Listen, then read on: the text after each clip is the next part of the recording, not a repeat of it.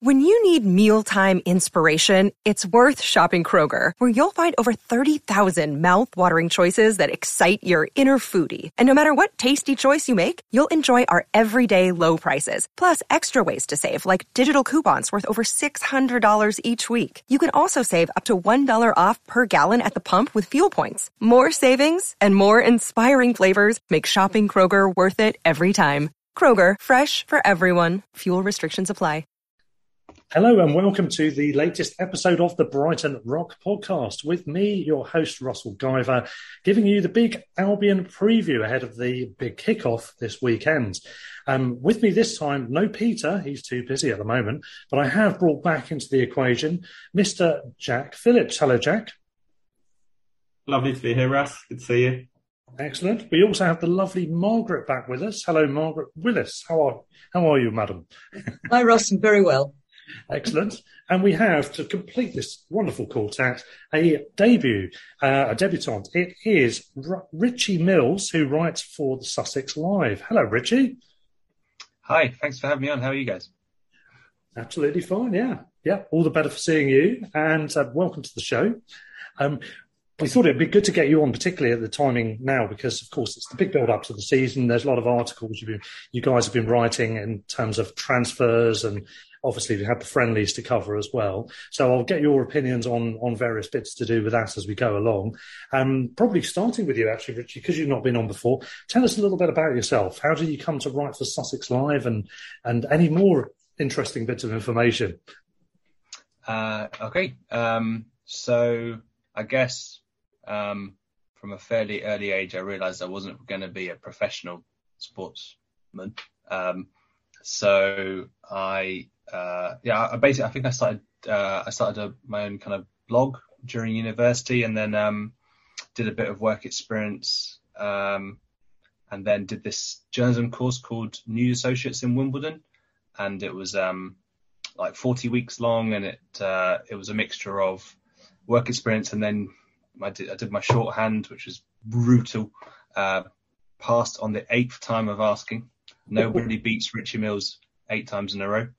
Um, uh, and yes, I passed that, and then I went into news journalism um, in the southwest. I started out in Wiltshire, then made my way to Bath and Bristol, and then, uh, funny enough, well, not funny, but um, weirdly enough, there was um, nearly two years ago, uh, the company I work for, they announced like mass redundancies, and um, loads of people's jobs were put at risk, and then randomly they they I just saw these internal vacancies for um, there was a, a new Brighton website, um, there was a Crystal Palace one as well, um, and uh, and a Watford one, and um, I I think I got interviews for all of them, but then they said we'd like you to do the Brighton one. Um, so yeah, I started September 2020. Um, and to be able to, obviously the pandemic was pretty rubbish from, for pretty much everyone. Um, so to have something to sort of look forward to every single weekend, obviously there were no fans, but it was, I just felt like so like privileged and lucky to, to report on an actual football team. Like it was just like mad. It's just a kid's dream really. Um, getting to see, you know, Brighton every week and um, yeah, going to all the stadiums, and I honestly just felt like a little. Every time I walked around, like into the Amex, I just had like felt like a little kid at Christmas. It was just such a privilege. Um, uh, yeah, and I've been doing it ever since, and um, now it's really cool because we get to do in-person press conferences instead of like Zoom, where you could pretty much just turn up in your dressing gown if you wanted. You didn't really feel like a proper journalist. Um, so now what I love is going to press conferences and um, really and then going to the, the, Brighton training ground as well. And yeah, it's um. What in your dressing? yeah, yeah. Um, that would be interesting. You should try that one week. Hello, Graham. um, so yeah, it's just um, I, I love it. Um, I'm very very fortunate to it. So hmm. yeah, that's that's me. Fantastic. And you were saying off air, not originally from the, well, not, not originally a Brighton fan, but you've taken them on as your second team. That's good to hear as well. I suppose you naturally have some kind of affiliation, don't you, over time if you keep covering the team. And obviously, I guess subsidiary, subsidiarily, you want them to do well, don't you? Essentially, anyway. And um, it's been good times as well. You've been covering a good era, that's for sure. Um, there's been the rise and rise. Our highest ever finish last season, ninth. And we're hoping to try and achieve something along those lines this year. Um, getting into the subjects then for discussion, we've obviously got to talk about the transfers first of all. Um, I'll start with the outbounders because obviously um, those are the ones which particularly could affect us in terms of our position, depending on how people step up, how people adjust, or what signings we might make. Um, the big three signings monetarily I can see are Yves Bissouma, who's been reportedly for 25 million, something that might rise. We're hearing to 35 million. Um, he's gone to Tottenham. He was in the last year of his contract. We were fully expecting him to go. That was kind of business that everyone was happy enough with, albeit that we we're sorry to see him go. And I know Jack, you actually had him down as your, and I think your dad did as man of as player of the season, rather than Cucurella, who pretty much everyone else seemed to, to vote for. Um, no doubt, those two were the two top players. Um, I would say on overall ratings. Um, so to lose this was expected but disappointing nonetheless.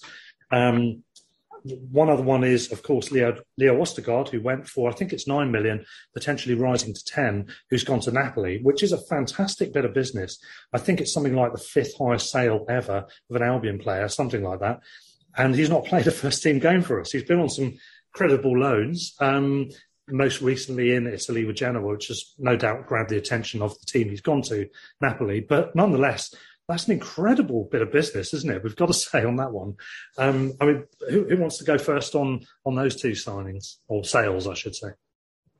Um, I'm very uh, sad to see Yves go, but I think it was inevitable, and, and it, I'm really happy that he's ended up at um, you know a Champions League club, um, and that but I think uh, when we when we beat Spurs at, at the Tottenham Hotspur Stadium um, uh, a few months ago, uh, I texted my cousin because of course all my family are, are, North Londoners and Spurs fans. I texted my cousin and I said, "You should buy Bissouma this summer because he's a hell of a lot better than Harry Winks." and uh, I think you know, Tottenham have made some really astute signings, and uh, Bissouma's another one of them. But I also think it's a good deal for for the club for a, for a player with a year left on his contract. Um, uh, as is Østigård, which is astounding. Really, we signed him for what hundred thousand, I think it is, and yeah. and sold him for you know nine or ten million. That's uh, a good money ball working, isn't it? Yeah, superb. And maybe they could actually beat us in Tottenham Hotspur Stadium. Yeah, and maybe one day, yeah. um, I think the thing about this though is that um, we have we've had time. It's been a, a, something we knew was going to happen. We we negotiated for it. We we've got it. We, we've got kind of potential people to replace. Um, Østigård, as you say, is just a, a, plus, really. I mean, out of nowhere, quite quite incredible. I, I mean, it just shows when once you become a Premier league club, even if you are a club like Brighton, that you begin to have that kind of kudos and uh, people start taking you, you know, players more seriously. Yeah, I mean, Richie, we mentioned about the rise and rise during the time you've been covering them, and I think what Margaret said kind of ties in with that, doesn't it? I think that does have a little bit of an impact, possibly on on the transfer figures. Maybe who knows that extra kudos of being a Premier League player or at a Premier League club. Maybe maybe that helps. I don't know. Well, what do you think? Do you how, how have you seen the perception of the Albion change in your time doing the job? Um, well, I guess uh, one thing that's probably been a constant is the fact that um, you know you you can't get a, a, bargain out of Tony Bloom. You know he's holds steadfast on on his stances, um, which is good to see. But um, yeah, I guess uh, the first game I covered. Sorry to bring this one up, but it was um, Brighton 2, Manchester United 3 when they restarted the game, which almost made the final whistle seem obsolete. It's just like, what? This doesn't mean anything anymore. Mm. I remember jokingly asking my dad, like on the first game, I was like, are all games like this, Papa? Um, but um, I, I, guess uh, the kind of yeah the, the transformation in terms of obviously uh, you know, they were kind of in and around the relegation zone to now being a, a you know a top ten club. I guess that trajectory is is you know very it's unbelievable. But uh, yeah, this that we saw the quality of players come in, Cucurella, and then I still think Mwepu can be fantastic uh, on on occasion. I think against Arsenal last year he was like brilliant. Like it was just fantastic to watch. Um, so I, I, guess in terms of there's just a number of factors. You've got uh, a coach that um, is getting you know plaudits left, right, and centre. He's been linked with you know Manchester United, Tottenham, Arsenal, you name it. Um, and then you've got you know um, a very clear pathway for for the, um, the, the youth players and the younger players coming through, um, which is maybe something you don't get at other teams. Um, and then, as Jack said, sort of you've got the money board approach where you've you've got um, you know buy low, sell high. So I think all these factors are just putting in in Brighton's favour, and I think that's um, and there's so many people involved in that, you know, starting with Dan Ashworth as well, obviously no longer at the club, but I think there's just every single thing seems like Brighton just a very well run club and everything is going in the right direction. And that's becoming a more and more attractive sort of sell to people. It's not so much of a hard sell now. It's just like, okay, this is, this is a very progressive club and, and this is a place that, you know, you can, you can do well. And if you want to go into a big club, you can, but hopefully, you know, this will be in the years to come. It might be a case of, we come to Brighton and then we stay at Brighton because that's that's it. Yeah. So that that would be the ideal, wouldn't it? If we can get to that level, because I, I, do I completely agree with you. I think succession planning and uh, a, a, progressive club that is seen to provide opportunities. Those are the two main elements that are, I think, working so well for us at the moment. We've lost Dan Ashworth. We brought in David Weir. I mean, it's very early days, but it seems like he's hit the ground running. He's carrying himself well, saying all the right things. The the transfer policy seems to be working still. Um, it looks like it'll be a good fit. Um, he's obviously been um, grounded into it gra- gradually as well by being uh, in the role in a temporary basis. That's great. Um, you you imagine much as we wouldn't like to lose Graham at any point, eventually that will happen. And when it does, you just know that we're likely to get a manager that, on the very, the very least, looks like it should be a sensible fit, and with a little bit of luck, will be. Um, hopefully, that's into the long term. But yeah, at every level of the club, from Paul Barber, David Weir, everybody on the women's side of the game, which we'll get onto in more detail a bit later today. Um, the players that are coming in, um, you know, they, they come in, they know they can improve themselves under Graham. They can learn a lot more. They can enjoy their time in a place like Brighton. And then they do get the opportunities to, to move on. Um, that brings us neatly onto the uh, the other transfer speculation, which of course is all around Marc Cucurella, the player who was voted player of the season last year, his only season with us. Um, talk about hitting the ground running. Um, well, he hit the ground very early when he got um, he got whacked at Brentford. Um, welcome to welcome to football in, in the Premier League. I think um, Lewis Dunk said to him. Um, but you know, he from there on he stepped up. He took to it pretty quickly. We found out when he scored the Man United goal that he he'd had some trouble settling in some respects, but in terms of his football on the pitch, he he was absolutely superb. We obviously would we, we wouldn't stand in a player's way, but we would have liked to have seen him play for more than one season for us. Much much as he's indelibly linked to us already in the public eye, we wanted to get the benefit of him for a bit longer, didn't we? But it looks like he is going to go. It was all about Man City. Um, they put in a thirty million pound bid. We told them we were looking for fifty or more. Uh, they didn't seem to come back with another bid. There's reports they might have done eventually, but still way short of the mark. Um, in the meantime, he put in a transfer request. You can clearly see the attraction of playing for Pep, playing at Man City, playing in the Champions League, having a pretty good chance of winning a, uh, well, all sorts of major honours. That makes sense, but the evaluation was way short. But the twist is, of course, this week as we speak, Chelsea have come in. They've seemingly gazumped them. They've come in with the proper offer that we were looking for, and people are starting to learn that if Tony Bloom says we want 50 million, we want 50 million, as in we're, we're not going to settle for less.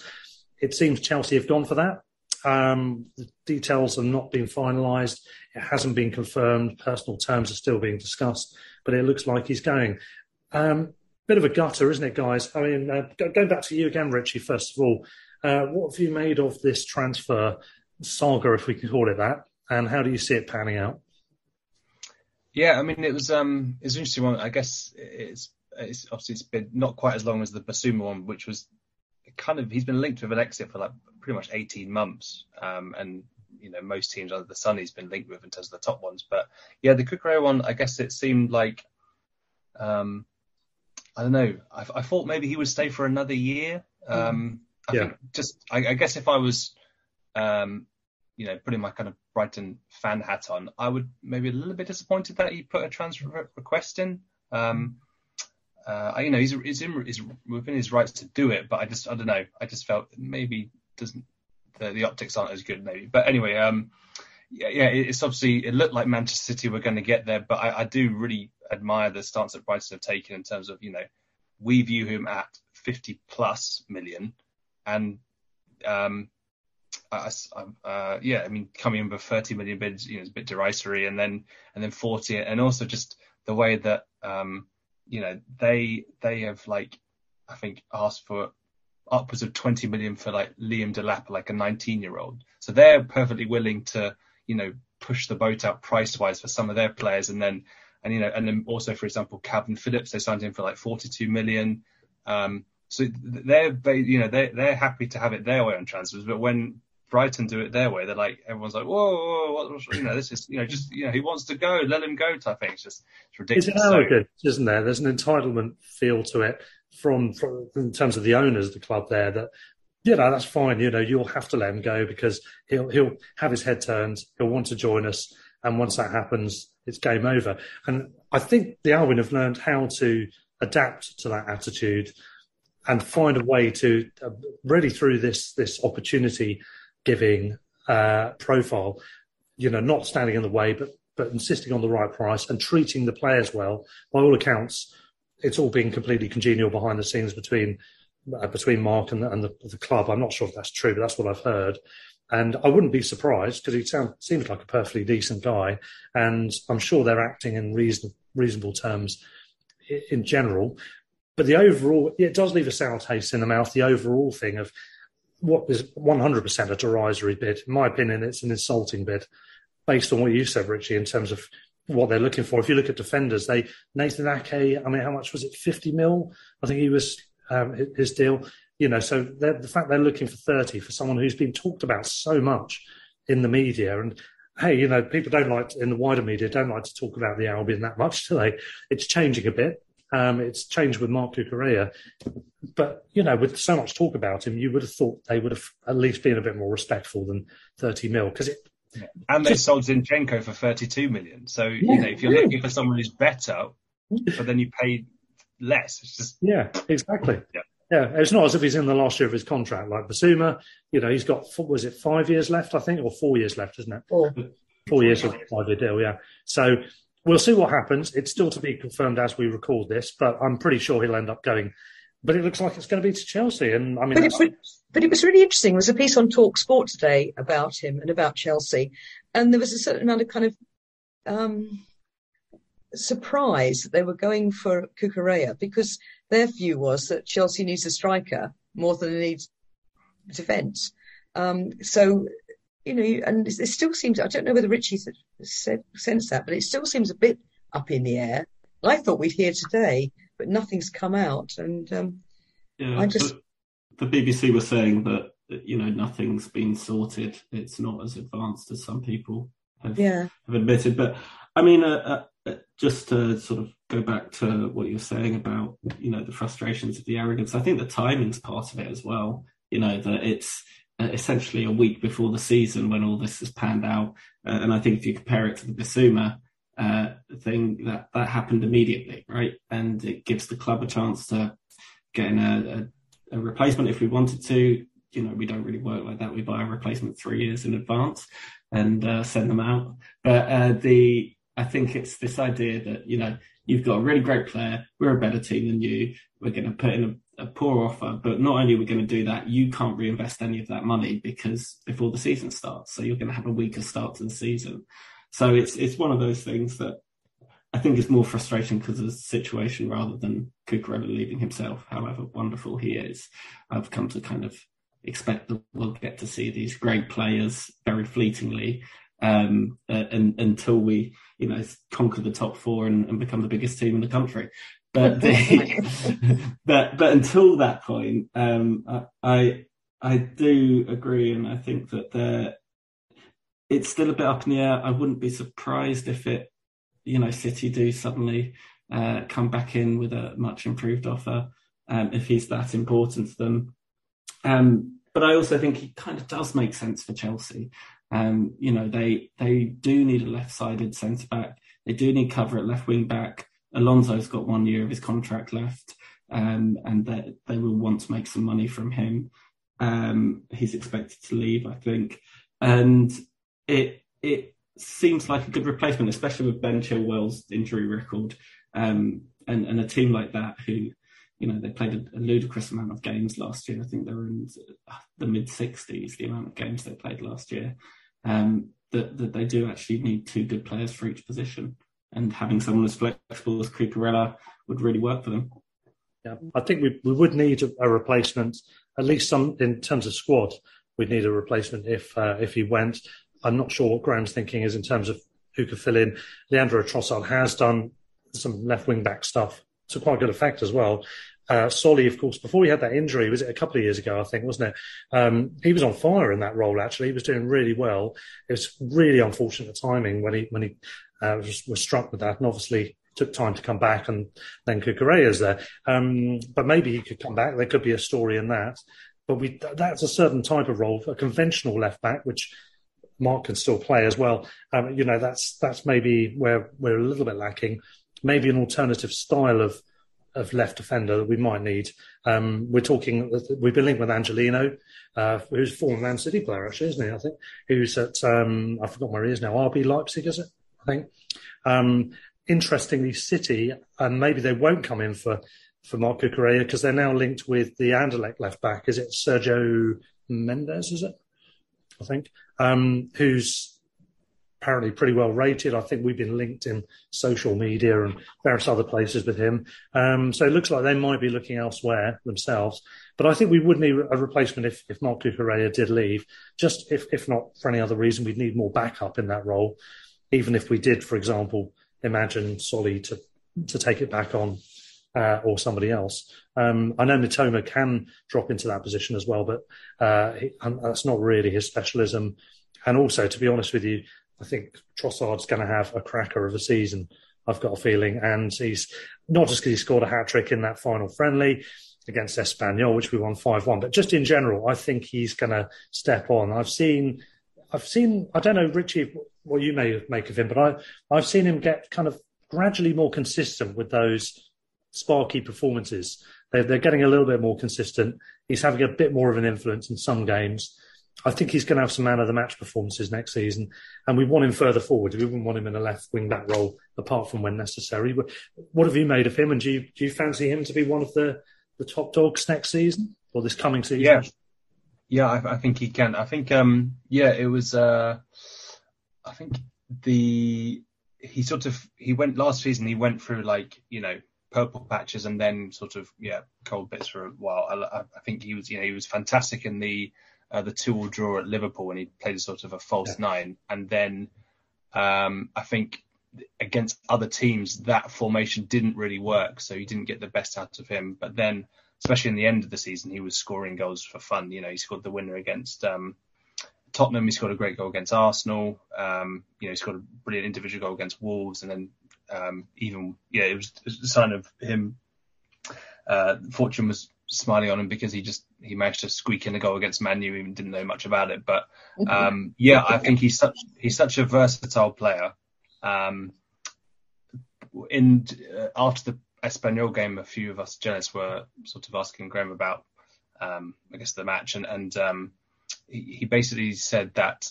Uh, you know, at times sometimes it seems like he's best in attacking midfield, and then sometimes a wing, and then and he's had success as wing back, and then um, but yeah, it does seem like if he can just sort of not have such long patches where he has, you know, not doesn't score, I really think he could be, you know, 10 plus goals. Um, he's just, I, I remember that. So one of my, maybe still my favourite sort of Brighton game that I covered was um, Brighton Man City when obviously when they came from 2 0 down to win 3 2.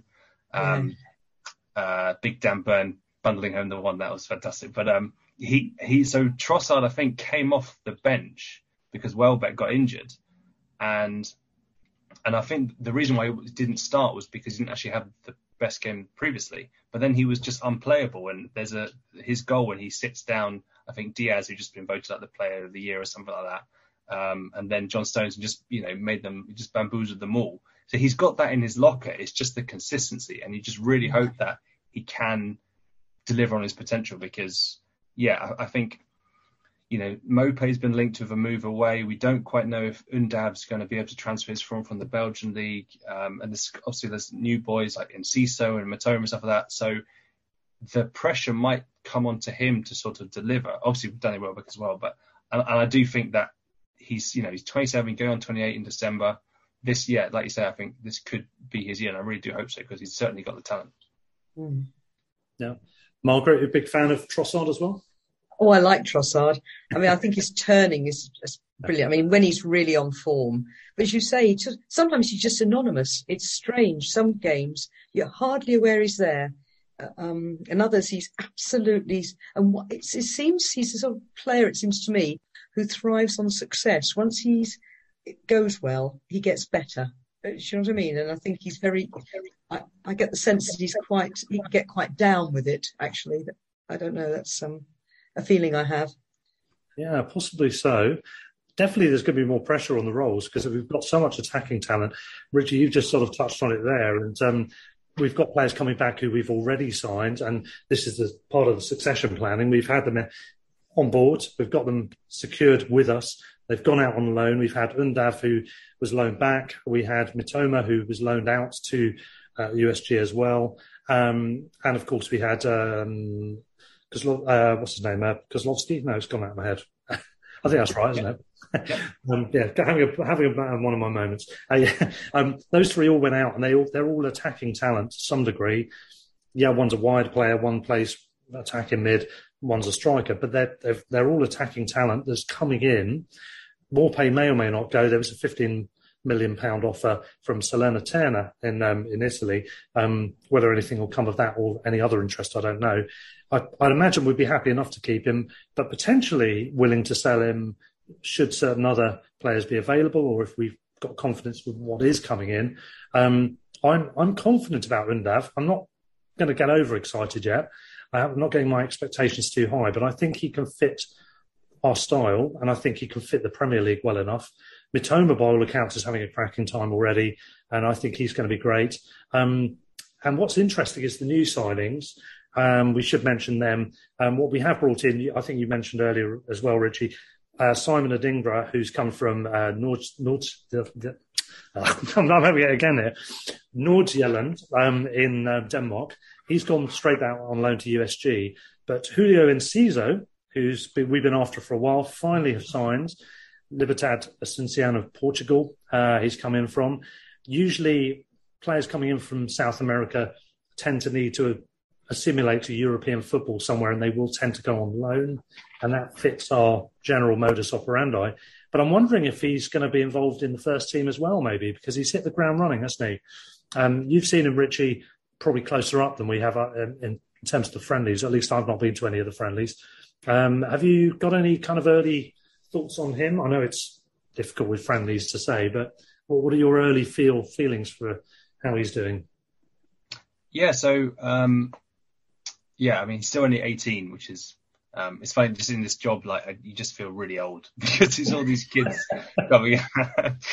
just like, oh my crikey. Um, but yeah, anyway, um, yeah, so I, I think um, he's definitely got a spark. Like he's um, uh, he's not afraid to to shoot on sight and and take players on, which is something that and, and be a bit direct, which I think sometimes you know is a, maybe a criticism you could levy at Brighton sometimes in the past, just not taking a shot at the chance. But um, uh, I still think he's pretty raw. Like he's, you know, he's a Paraguay international, and um, you know, to make your uh, debut for your country at 17 is, you know, very very impressive.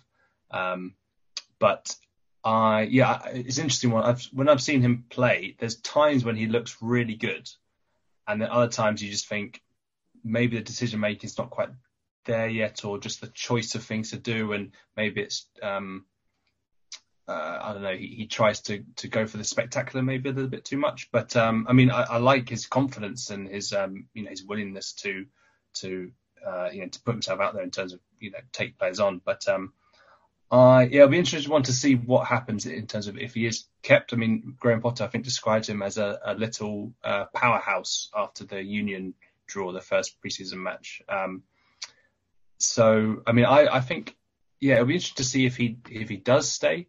Um, I'm not sure if you uh, know uh, you know uh, the South American football expert Tim Vickery. Yes, um, yeah, we've had him on the show. He, hmm. Oh, amazing! Um, awesome. Yeah, so he said um, uh, he had no doubts about Caicedo doing well. He had no doubts about McAllister, but he does have doubts about Enciso. He thinks he might be a little bit lightweight. Hmm. Um, it's you know when, when, when, someone's 18, it's kind of you know it's it's really hard to to say. But in terms of from what I've heard and and what Graham Potter said is he's really impressed so far. Um, you know, I don't think he'll be starting games, but you know, he with the five subs rule now coming in, you could maybe see him off the bench and, and running against some some tired defenders will be, I think, exciting. Yeah, I wonder. What if... you haven't mentioned is Ferguson, and I wonder what's going to happen to Ferguson this season. Yeah, that's going to be interesting, isn't it? Because mm. he looks like he's a prospect. He's gradually growing into into a player that could could make his way, but it's a really tough, uh, a really tough area of the field to try and break into, isn't it? Um, I think it's worth remembering with Ferguson as well that whilst he has shown signs that he could be fantastic, he is 17. Yeah, and it's it's just really young, and I think there's a lot of pressure on him already. I think we've already seen one Premier League Two superstar um, sort of really struggle under that pressure um, in Connolly. Uh, and, you know, I, I would like the club, however much I would love to see Ferguson succeed. And, and you know, he's looked wonderful when I've seen him play. Um, I would like the club to take a much gentler approach to his development. Um, however, you know, boring that is. Um, and uh, than they did with Connolly, I think. And, and I'd be very happy if I saw uh, Ferguson spend a couple of years out on loan or spend a bit more time in and around the first team and mostly play for the under 23s. Yeah, I'd agree with that. I, I, I think they should and I think they will do that. Yeah, certainly for this season, I think he'll end up on a loan, uh, or or even just halfway through when we have the next transfer window. Uh, but I do think loans are going to be important there. Um, there's a restriction on how many we can have if it's going continentally now, isn't there? I think it's six that are allowed to go abroad. Um, but that's a 21 plus rule anyway, so it, will be he'll be fine. Um, yeah, I, I, think I can't see him breaking into the team. He might get some League Cup games before he goes on loan, um, or something like that. If uh, I, I, think we've got one cup match before the transfer window closes. I think second round game. I think, but um, anyway, we'll we'll see see what happens on that score. Um, Julio Enciso, yeah, I, I, I heard what Tim said actually about about him. Yeah, reservations I think um, he's he, he's going to need a little bit of time to get used to it. He'll probably get muscled off a little bit here and there. Um, but what I found about the South Americans, you said about not afraid to be direct and get shots off early. I found that's something I've noticed Alexis McAllister tries to do. And I think if we think back to other South Americans, maybe Izquierdo as well, not necessarily always accurately, but um, those players try to get their shots off early. I don't know if it's a South American trait specifically, um, but I do think if he does play for us in the first team this season, and if he is able to do that, that might just open us open things up a bit more for us. And I think we might be able to find some more creativity in the box with a player like him if he can assimilate himself and get the better of defenders. I think um, he could be a really interesting signing for this season. But uh, we'll see. But Adingra has come in and gone out on loan to USG and Enciso, we don't know yet. And the other one, just to quickly mention as a footnote, Benicio Baker Boaitey, I think it's pronounced, who's we've signed for Porto. He was on loan. We've made that permanent this summer, and um, I'm not sure what's happening with him in terms of loans of 23s or what what he's doing. But that's another interesting young, exciting prospect as well. Um, a winger, I think, isn't he? Um, so that's that's the inbounders. I don't think I've missed anything. Please shout out if I have. Um, the the other thing, just to quickly mention on transfers, but uh, just to round off the first part of the pod, is loans. Um, we've already mentioned that Ingra's gone out to Royal Union Saint Gilloise. We touched on Connolly. Uh, interesting loan deal ended up happening for him. He's gone on loan to rather un, unremarkable effect recently, and in particularly the Middlesbrough loan last season, the most recent one, which apparently they were damning in their, uh, well, their their underwhelmment. the Middlesbrough fans, that might be a polite, polite way of putting it. Clearly, there's a lot of problems off the pitch, maybe with the wrong crowd or just getting into the wrong habits. Whatever's going on, it's affected his uh, his progress. You could argue the the brace against Spurs in that game really early in his career for the Albion may have come too much too soon or whatever. But he, he's gone right off the rails and he needed a change. He's gone to Venezia in Italy. Um, he was seen on holiday there, and I think there were some people online criticising, "Oh, why is he there when he should be in pre-season?" And of course, it then turned out he was actually there to sign for Venezia. Um, so he was, yeah. I mean, he's still got some potential. I'm kind of pretty much given up on him. However, who knows? Maybe this could be the making of him. The one encouraging sign, I'm sure you guys have seen it. Um, he put a statement out which sounded quite mature, quite a wordy statement, talking about how he's got in with the wrong crowds, needed a change, thinks this will be a good alternative place to go to to really reset himself and, and go on from there. Um, maybe go back to you on this one first, Richie. What have you made of, of that statement, this move, and his his potential to still make it. I mean, I, I think it was really refreshing to hear that. To be honest, uh, I think it's maybe a sign of you know a good sign of maturity there. Um, he wants to have a, a reset. Um, yeah, I spoke to uh, Craig Johns at I think Teesside Live, who covers Middlesbrough, and, and he said, um, yeah, he just didn't he didn't really fit in at all. He just there was no real spark. There was a couple of games where he might have done well, but I think it was two goals in like 20 games overall. Um, so yeah, far from setting the world alight. And um, yeah, I, I think uh, just maybe getting a change of scenery that that could that could help. Um, I just feel um, it's interesting just on um, in regards to Brighton, just the the rapid progression they're going on. There's a number of players who were signed, say in 2020, but now they're no longer seemingly good enough for the first team. That's how quick they've gone. So you look at Andi Zeqiri, that he's gone out on loan, and I think that's a, a loan to buy at FC Basel, and then like Michael Karbownik again is another player who I think that was a loan to buy at Olympiacos last year. Um, Taylor Richards, you know, he made his Brighton debut uh, last year and um, mm. you know, played a few times in the first team and didn't have a. He was very unlucky at Birmingham. Actually, got injured in the medical. Uh, I think he was jumping under like. I, yes. I think he hit his head or something like that. And, yeah, it caused a bad injury. But um, that's another example. So that's three players there who looked like they could make the breakthrough, and now seemingly might be surplus to requirements. And I still think that Connolly is closer to that bracket than, yeah. um, you know, an Undav or, you know, the kind of, uh, even, even like a, a, Ferguson or something like that or a Ziso. So, um, I guess, it, you know, just if you think of just like a human level, hopefully that he can, if it doesn't work out for him at Brighton, but this can lead to him sort of having a, you know, second win type thing, and that that's good for him. But I, yeah, I think um, this is a, a change scenery. I think it should do him good. Yeah, I think it's a, a, wonderful change of scenery as well. I mean, uh, not not only is, is, Venice beautiful, but um, Venezia are a really interesting club at the moment. Um, so they they've oh, yeah. been relegated. Um, got the best. They've got the best kit in, in the world, but um, they they've just been relegated from the top tier uh, in Italy, um, and they they seem to be a really well functioning club. They're really community engaged, um, and it's. Uh, it just strikes me as a really intelligent move for him. Um, you know, they're going to be around the top of the table. He's going to have chances to score. It's going to be a slightly different kind of football, um, and, and, it's it's away from that kind of you know hard man championship style, and and perhaps something he'll be better at. I remember when I I grew up, I had a friend who was at Tottenham, and he was sent out on loan through the lower leagues. Um, and he said to me once, he said, that we just, you know, we were never built for that in, in the under 23s. We were taught how to play this technical football. And then mm. I was off at Stevenage and uh, had Gordon Greer man marking me. So, you know, it's, uh, it's one of those things where I think it makes a lot of sense for him to, for Connolly to sort of go abroad, go into a league where perhaps there's more opportunity to be more technical. I mean, it's a league where Cesc Fabregas is going to be playing in. Um, he's just joined Como, um, which is an even lovelier um, swan song. But I think I think there's a real opportunity for him. Um, but I, I agree, Richie. I think if he doesn't make it out with this kind of loan spell, of that surplus to requirements thing. It'd be a re- real shame, but but this is sort of last chance saloon, isn't it? I should add as well, Venezia, um, beautiful place. I've been, I went in March and it wasn't smelly. The, this is the beauty of being football season.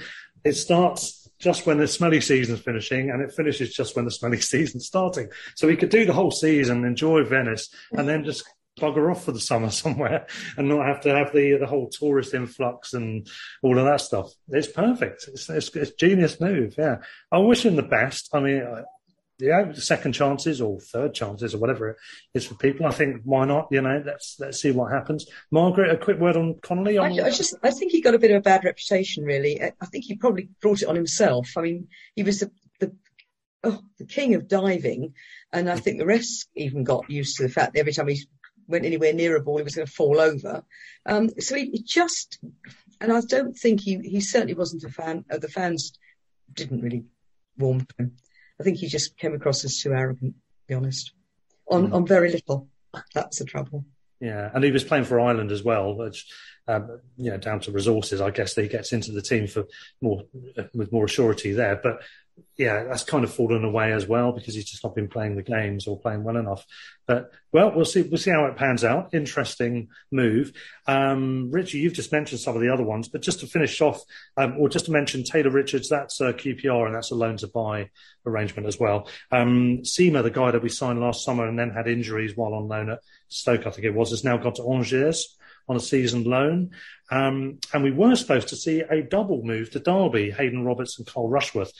Hayden Roberts has gone to Derby to link up with another Albion connection of the past, Liam Rosenior, who is now the Derby manager after Wayne Rooney left. Um, and good luck to him, by the way. But Carl Rushworth, in the end, opted for Lincoln instead. Got a couple of mates who are Lincoln fans. So an interesting move. They were asking about him, and I said, "Well, he's he's a young lad from Yorkshire. Um, looks looks the part. Talks a good game uh, has a good reputation, rumoured to have been once seen by a Barca scout at Worthing, which is, I, I don't know, a mixture of amusing and possibly true. Um, but he he looks a prospect, probably needs another loan. I think that's a good move for him. I don't know if you, you guys have got any um, thoughts on any of those or any other loans or signings that I've missed. We've probably signed a couple of youngsters somewhere, which I've missed um, along the way. I do know that uh, Chelsea have signed one of our our own youngsters, haven't they? Uh, is it uh, what's his name? Spurge, is it something like that? Yeah, uh, yeah, Zach Sturge. Sturge, that's it. Yeah, yeah. So, he, so he's gone, which is interesting. So there's this flip side to what we're doing with Chelsea of picking off their more advanced level age-wise players who like Lamptey. We tried it with Livramento. We might be looking at Colwill. We should mention as well, which is may or may not be part of a, a general negotiation with Chelsea uh, to do with Cucurella. Um, meantime, they're getting our even younger players and trying to bring them in. We'll probably nick them back off Chelsea later, but um, there's an interesting dynamic going on there, isn't there, as well? The, the um, one that fascinates me always is Jensen Weir being the son of, um, of, of what's his name, Weir? Coming David Weir. Yeah, uh, uh, he's gone off again um, to another club. Um, it'd be interesting to know how good he is. Really, I've no idea. Yeah, it's hard to say, isn't it? I, I don't know if hmm uh, Jack or Richie, if you've if you've seen him, seen him play, uh, he, he, was supposed to be a bit of a coup when we got him from um, from Wigan when they were going through trouble, right? So he was supposed he was in around the first team, then he was supposed to be. Uh, a lot of other teams were looking at him. Um, uh, uh, what I've heard about him is that he's a really good player in his own right, and that I'm sure his father being at the club probably swayed the decision. But at the same time, uh, I think by the sounds of things, we're quite lucky to have him um, rather than uh, the other way around. Um, so hopefully that that turns into a a first team player, um, yeah. or you know manages to get Venezia um, promoted next season when we start loaning. Maybe. uh, Richie, have you had a chance to see him or any of the other youngsters? Did you get along to any of those games? Yeah, so I saw him. Uh, I think he played the first half of the Union friendly, the preseason friendly at the start of July. Um, he, I mean, the, with those games, it was just like everyone. It was like their first match, so it wasn't there wasn't too much to take away from it. It was kind of just dusting off the cobwebs, really. But um, mm. uh, yeah, I, I, guess because Brighton fielded a pretty good team, he didn't sort of stand out. Um, but you know he seems quite a robust midfielder. Um, likes to I think can go box to box. Um, but yeah, I, think uh, uh, I think he, he was quite unlucky last year because he had I think a, he was out for a lot of the season, but I think a knee injury at Cambridge um, on loan, and um, so I think he'll he'll probably go out on loan again um, because yeah. yeah. I mean he's I think he's 20, he turns 21 next year, so um, again it just kind of goes back to that point of um, just the progression of Brighton. It's just interesting to see will he actually get in. I mean, you know, yeah. because there's there's you know Brighton are signing very good youngsters. You know, Caicedo is I think in the same sort of school year as him. He'd be that's a similar age, and you know, he, he everyone you know he's got a song now. so um, uh-huh. yeah, it's interesting to see um, what, what will happen with that. But yeah, he looks he looks decent enough. But um, yeah, interesting to see what happens. Yeah, it's as you said, we're almost we're victims of our own success in terms of how well we're improving. There's some of those players who we would have liked to have seen develop with us and get into the team, and maybe just they're, they're chasing shadows here at the, at the, moment to try and keep up. Um, but yeah, I'm sure there'll be some more loans between now and then. The other, very quickly, just on the first team, we, have a few people we haven't mentioned. We talked about the attacking talents. Of course, one person who did break in uh, with a lot more gusto than Taylor Richards actually was Sarmiento very quickly got a, a, start at West Ham, but unfortunately very quickly got injured. He is now back, uh, fighting fit, and he could make an impression. Caicedo, you've already mentioned, another player that might step up, and along with Trossard, um, could be shining lights this year. Um, but what about um, with the defensive side of things? We are obviously we're looking at this Colwill guy, but in terms of um, other scenarios, we've got Matt Clarke back from a loan. We've got Van Hecke, who did very well at um, Blackburn. I think they were both players of the season, weren't they? Actually, their respective loan loaned in clubs. Um, do you see both of them staying in the first team, Richie? Because depending on what maybe what happens with Duffy, and obviously if Cucurella does go, um, we probably might be a bit short on numbers, particularly if the Chelsea deal isn't done with Colwill. We might have to um, look at uh, keeping both of them. Should we do that? They, they, seem to be doing well, but I just haven't seen enough of them to really know. Um, but to flesh out the squad, that might be okay, wouldn't it? Yeah, I mean, it's an interesting one because I personally feel that if if you, have got Duffy, Van Hecke, and uh, Clarke, I think one of them will probably go. And I think, sadly, I think Clarke might be another player who I think he was actually Graham Potter's first signing um, in yeah. the summer of 2019. Uh, but I don't know. I just feel that he might not ever play a game like Østigård. Um, just watching him in a couple of preseason games, he's he seems like a more old-fashioned centre half in terms of he's you know, very good in the air, um, quite physical. But in terms of like a, a ball playing centre half, he's he's more similar to say a Duffy than like a Webster or something like that. Um, mm. Sometimes can be a little bit uh, I don't know. Sometimes his touch lets him down a little bit, and maybe not the uh, the. He, he, likes to drive forward from the back, kind of a left centre back role, but um, yeah, I don't I don't quite know. I, I feel I feel there's maybe there'll be better chance for Van Hecke. Um, but again, I think a lot will depend on if they sign Colwill because I, I could I could see. Um, I think Clarke could either leave permanently or go on loan. Van Hecke, I wouldn't be surprised if he went on loan again. Uh, and I don't know if Duffy's going to be happy with just sort of playing second fiddle in as a backup, but I think you've definitely got to keep probably two of them. Um, obviously, young Hayden Roberts has gone to Derby, um, and they are short at the moment, I guess, on the left. Um, Alex Cochrane also he left for for Hearts. Um, so well. yeah, yeah. So I think I like the look of Van Hecke from what I've seen in preseason. Um, he's I think he's an aerial threat, but he's um, he's a bit more mobile than a Clarke or a Duffy. Um, I think he he could be a success story. Um, but yeah, it's an interesting dynamic, and it just depends on what Graham Potter wants. Because I think in the past he's talked about like the optimum squad level, and you don't, you know, it's a fine line to draw in terms of a, a bloated squad where players might feel disenchanted because it's not like to play, and then too small, and then injuries crop up. So yeah, I've, I've just rabbled on, but I'm not actually going to answer. But it's, it's a, um, it's a yeah. juggling act, isn't it? There's, there's, a balancing act. It's a puzzle.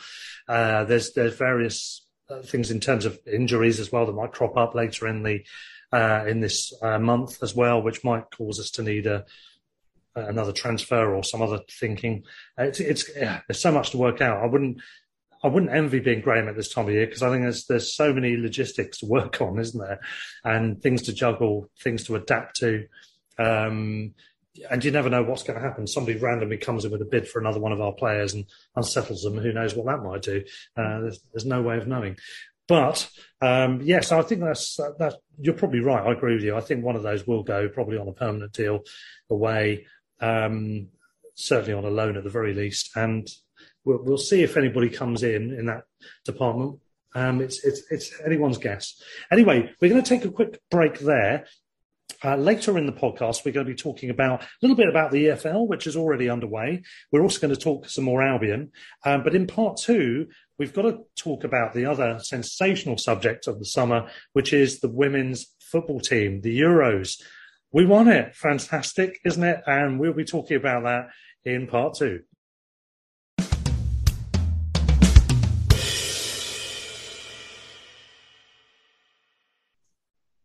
Okay, so we're back with part two. Uh, it's me, it's Jack, it's Richie from Sussex Live, and it's Margaret. Now, Margaret, you went to three of the games at the Euros, the women's senior Euros event that was staged in England. Uh, the final was at Wembley. I believe you were there for that. Is that right? oh no, you weren't there for that. Oh, you missed no, that. I went, I went to the three Amex matches.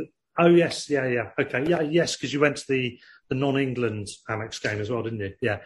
I went along to one of those and bumped into you in the queue for the fish and chips. Um, fantastic tournament, I think, in general. Obviously, sensational result from an England point of view. We finally won a major trophy in my lifetime in, in you know, in either of the uh, genders categories, and it it was brilliant. I loved it. I went to the. Unfortunately, I couldn't go to the Norway game, but I went to the quarter final against Spain which was the, probably the tensest of the matches, at least until the mm. final anyway. Um, a dramatic event where we uh, we turned it round and got the win. Um, it was absolutely brilliant. What did you make of it? Tell tell us about your experiences, your three games. Oh, well, I, I'm so old that I remember 1966. I have to say, I, I remember sitting. Uh, my I have a family who doesn't like sport, so my experience of the sport is usually sitting on my own, screaming my head off in various rooms. Um, and that's how I watched the 1966 final. Um, my God, there's been many years since, haven't there? Uh, but I suppose, particularly as a woman, I, I, grew up in an era where you couldn't play football. I mean, it, it's really hard for you to understand in a way. It mm. wasn't that you didn't play football, but you couldn't play football. You were not allowed to play football. And in fact, there was this sort of undercurrent that it somehow was something that wasn't done by women. I mean, really. So mm. I suppose for me, that made it even more special because it's just been so exciting. I, have got friends who have um, been development officers in women's football for many years, fighting tooth and nail to get any kind of recognition at all, to get to a match, to get, I mean, it's just stupid things like um, you can't play women's matches at the main stadiums because uh, the women t- turn up or mess the, the, the pitch up more than men do, load of tosh, you know, but that's the kind of, and just that sort of stuff which underlies it all. So to have something and to have Brighton, I don't know if you heard Ian Wright and Alex Scott talking at the end about the fact that many of the Premier League clubs just didn't step up to the plate. Well, Brighton did step up to the plate. They actually took the risk. They said, right, we're going to have, you know, matches at, at, at the Amex Stadium and, I can't tell you how exciting it, it, was. The Norway match, the first one, 8 0 many, many, many women and children there, particularly the kids. The only difficulty was to try and tell the kids that actually it isn't normal to have a, a, a match that is 8 0. They're going, can we get 10? Yeah, well, maybe, but this is a little bit unusual. But the, jo- the joy there, the absolute joy, uh, and, and just the whole atmosphere. You know, I, I, mean, I, I love men's football. I do. I'm completely besotted by it, obsessed with it. Really, my family tells me. But the whole atmosphere at a men's match is completely different to a women's match. And I have to say, it was, it was a joy all the way through. Um, I can well understand how Norway lost to us 8 0 because they were pretty rubbish in the um, Austria match. But the the Spain, the match, the quarter final against Spain. Maybe you watched it. I don't know. I know you were there, Russ, but that was just phenomenal. I mean, the, the Georgia Stanway goal. Many men would be so proud to have got scored that goal in my in my view. And we yeah. never gave up. And I have to say that I think Sarina Wiegman should be jolly well men's, men's manager, should be far better than bloody Southgate. Excuse my language, I shouldn't say that. I've read it. You better beat that one out. But I, I just think he's uncreative. I think he's boring. I think he's, his, his picks, uh, selections are yeah, well, particularly, particularly his defensive picks are very dubious yeah. in my view. So, um, I, you know, for me, it was fantastic, and I can't wait to for the, for the World Cup because I think you know they were wonderful, and yeah. and long may it continue.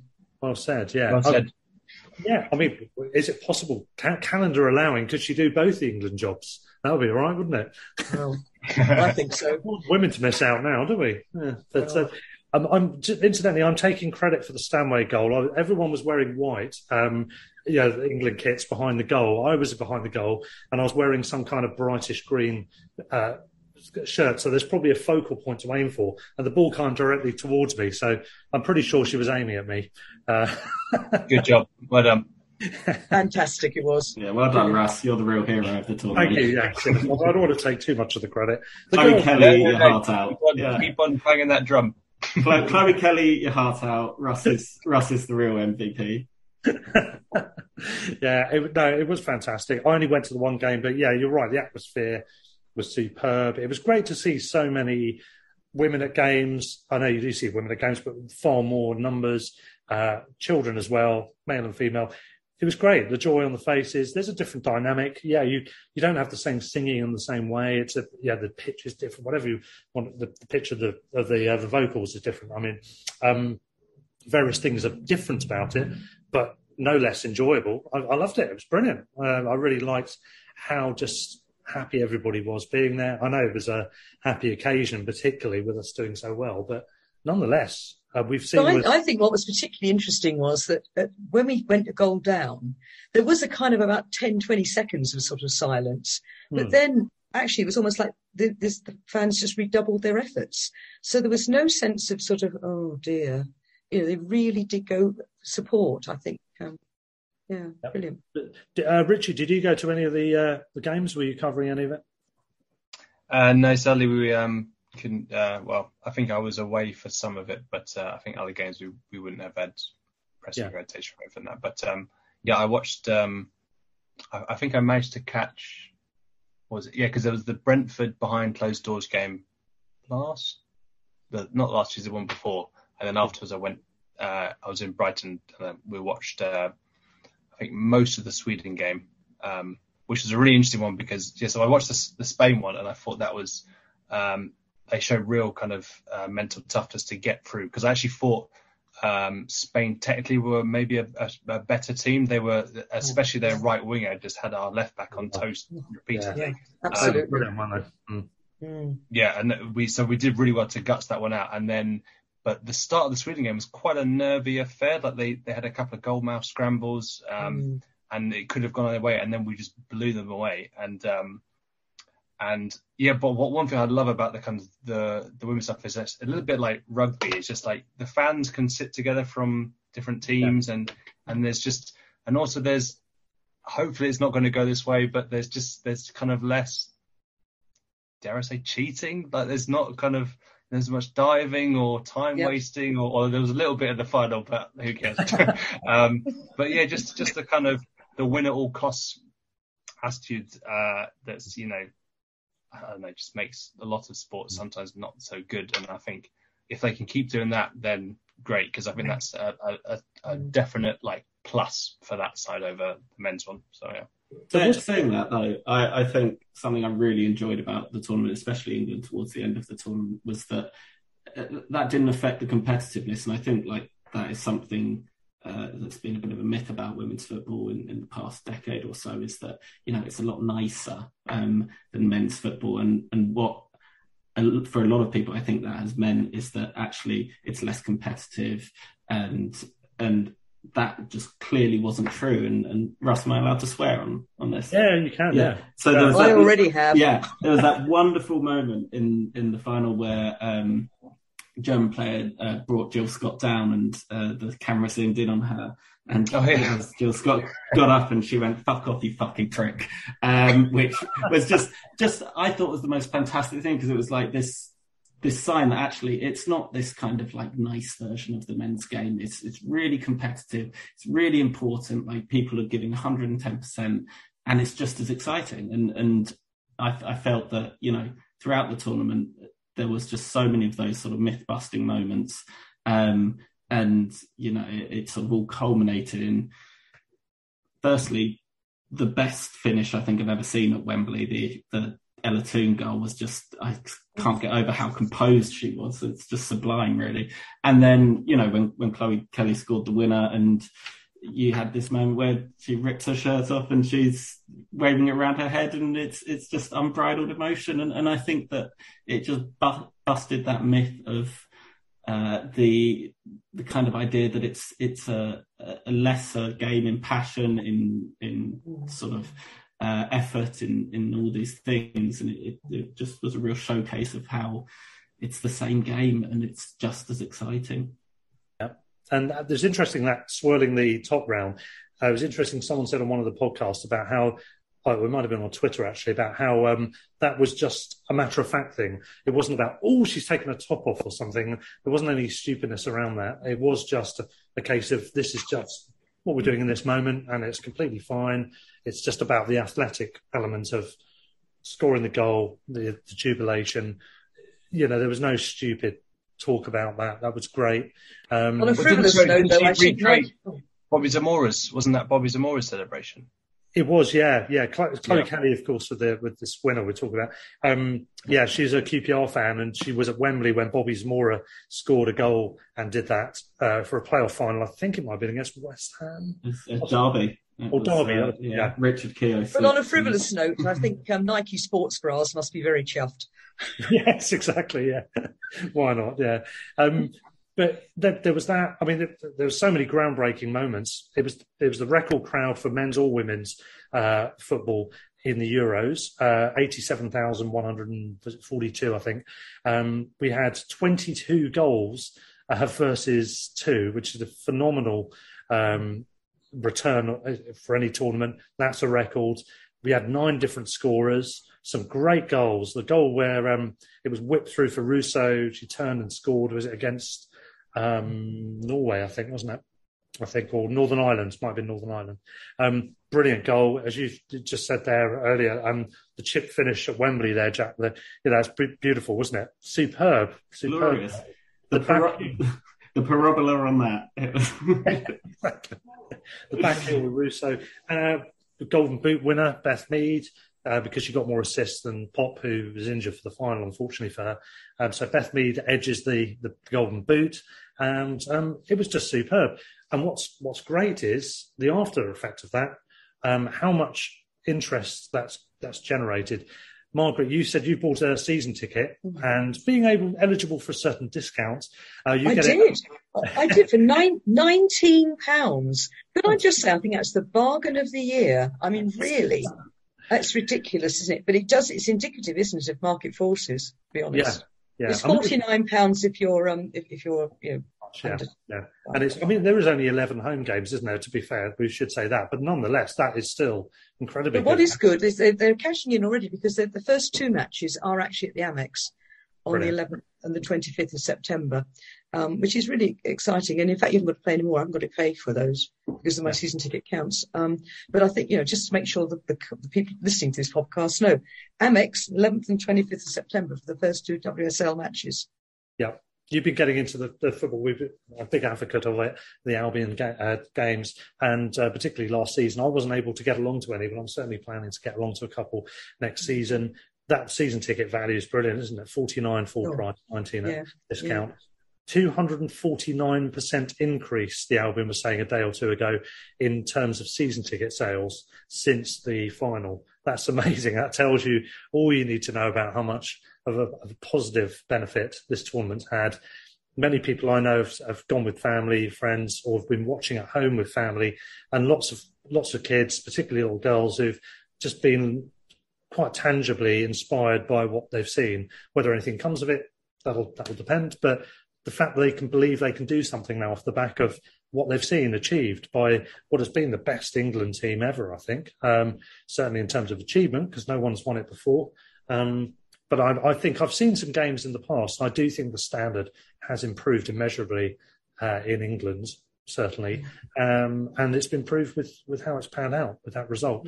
Superb. Congratulations to all of them. Twitter went mad, didn't it? all gone viral. The celebrations as well. I, uh, well, I thought that um, the celebrations were off the scale of what the players were doing. You know, some, some hilarious moments. Chloe Kelly grabbing the mic and running off oh, uh, midway through an interview on TV was funny. I think everybody wants that because I think with the um, semi-final, think they were celebrating and it was so irritating. I think the entire audience was saying, stop interviewing. We can't hear what they're saying anyway. Let them go and celebrate. And I think she just uh, blow it. I'm going to take the microphone and go, whatever the, the sponsors thought about it. I don't yeah. know. But final word from me, well said, uh, alluding to what was mentioned earlier, well said to Ian Wright and to Alex Scott for putting the boot in actually at the end of the final, um, BBC's final coverage. Um, about those that weren't on the uptake, um, also about scheduling for games as well, being at yeah. times which just aren't very conducive to getting big crowds in all of those things. Um, I think lots of lots of good good comments there. And and Ian Wright seems to be alluding to the fact you have to be a member of the home the hosting club to be able to get into games. I'm not sure if that's really true or not. I haven't looked into it, but I'm not sure that's right because I went to the match at um, Crawley against Arsenal last season, and there was yeah. a big crowd. Actually, was, oh, there was more people there than are normally at a Crawley men's match. Funnily enough, um, but there was a large contingent of Arsenal supporters. I don't think they were. I can't think they were members. Really, I mean, I, I, was at Arsenal Tottenham um, at, at, the Emirates uh, towards the end of the last season, and, and, there were plenty of Tottenham fans there. Um, and yeah. so, so I, I would presume that's not the case at all clubs, but maybe yeah. some. Um, but, but I did think the BBC's coverage was fantastic, and that wonderful, wonderful last line from Gabby Logan was, yeah, uh, they, they think it's all over. It's only just begun. Yeah. Um, it, it, doesn't get much better than that. Yeah, it really is true. And um, yeah, yeah, absolutely superb. And I think, yeah, I think what Ian was saying, Ian, right? Um, yeah, I may, may have got the wrong end of the stick there. I'm not sure, but um, he was talking about away fans areas, wasn't he? But I don't think you need it, as you said. It everyone's integrating perfectly well, and long may that continue. And well done to, in terms of the Albion, well done to Polly Bancroft and everybody associated with the club for bringing on the women's game. Um, she's been on various medias, I think, um, over the last few days, talking about Albion's angle on things. Uh, Hope Powell, I've heard. Uh, on a couple of interviews as well, uh, who of course is still the manager of the Albion women's team. Um, and uh, we've made a couple of signings, I think, in the last couple of days as well. The only um, sad thing is that Polly Bancroft's going to Manchester United, which is a real loss. Oh yes, yes, we should mention that as well. Yeah. yeah, that is a big loss. Yeah, but I'm sure again, succession planning will will find a way through. Yeah. Um, right. Well, we're going to break again and have part three in a moment. But just before, because I know you've got to go in a moment, Margaret. Just very quickly from you before you leave. Um, predictions for Sunday and for the season for the Albion men's team? Oh, I hope. I'm hoping Ronaldo is continuing to cause huge problems behind the scenes. entertaining, um, isn't it? oh, very entertaining. Um, I, they still seem all over the place. I mean, Ten Hag today made some comment about Ronaldo and turning, finished leaving at half time. So I'm hoping that's going to cause still continue that problem. So maybe, maybe two one to us.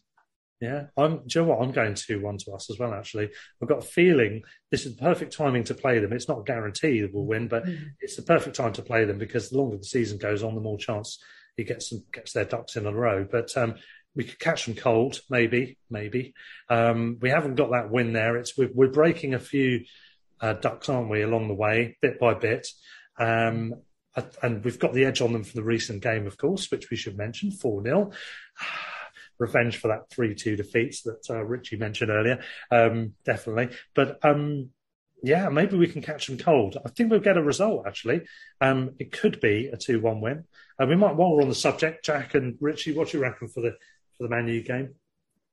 Um, well, I rather foolishly agree with Mar- Margaret, and uh, I, I, just have a sneaky feeling it will end two one. However, I don't think we've ever won at Old Trafford, have we? No, I don't no. So you know, uh, I'll take one all. Um, uh, but it is funny watching sort of the. Um, it was very much the Messiah coming home last season, wasn't it, Ronaldo? And it's the Messiah has been a very naughty boy, hasn't he, this this summer? So he's uh, the the recent one of him him leaving at half time in a, in a uh, pre-season match isn't good, is it? That's not uh, what you want your most senior player to be doing. So hopefully that dis- discomfort, let's call it, um, continues on to Sunday. Um, yeah. There's been many rumours of um, bruised heads from flying toys being um, um flown out from a pram somewhere. Yeah, it's just, I mean, he's a very petulant kind of persona, isn't he? And he's really just p- pushing that to the full again at the moment. He wants to break all records. He's kind of he's singularly obsessed with his own career. To be a fantastic player, and I, in a way, I don't mind that that whole focus. But you know, it's all about Champions League records. He's not going to get that enhance that with Man U this season, obviously. Um, so he probably just wants to get to a Champions League club. But the beauty is, nobody in particular wants to move in for him because his wages are probably ridiculously astronomical. Um, but there we go. Anyway, but uh, Richie, a, a, prediction from you for the the Old Trafford encounter on Sunday at two. Uh, six all. I'll take that. I'm going to the game. I'll be very entertained with a six. I think it'll be a score draw. Score draw. Okay, let's yeah, go with that. Yeah. You, you, won't be happy, Russ, when we're six 0 down at half time. It'll be. Oh, will I'll, I'll, be relaxed because you, know... you, no, you'll do a Ronaldo. You'll leave at half time and. Uh, just, just, are you behind the goal? Just wear your green shirt again and then. yes.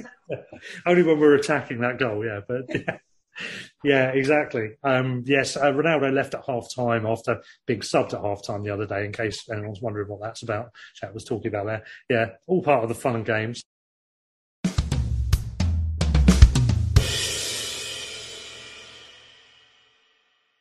Few more minutes left with our special guest, Richie Mills, who is the Sussex Live writer. Um, just a quick word on Sussex Live again.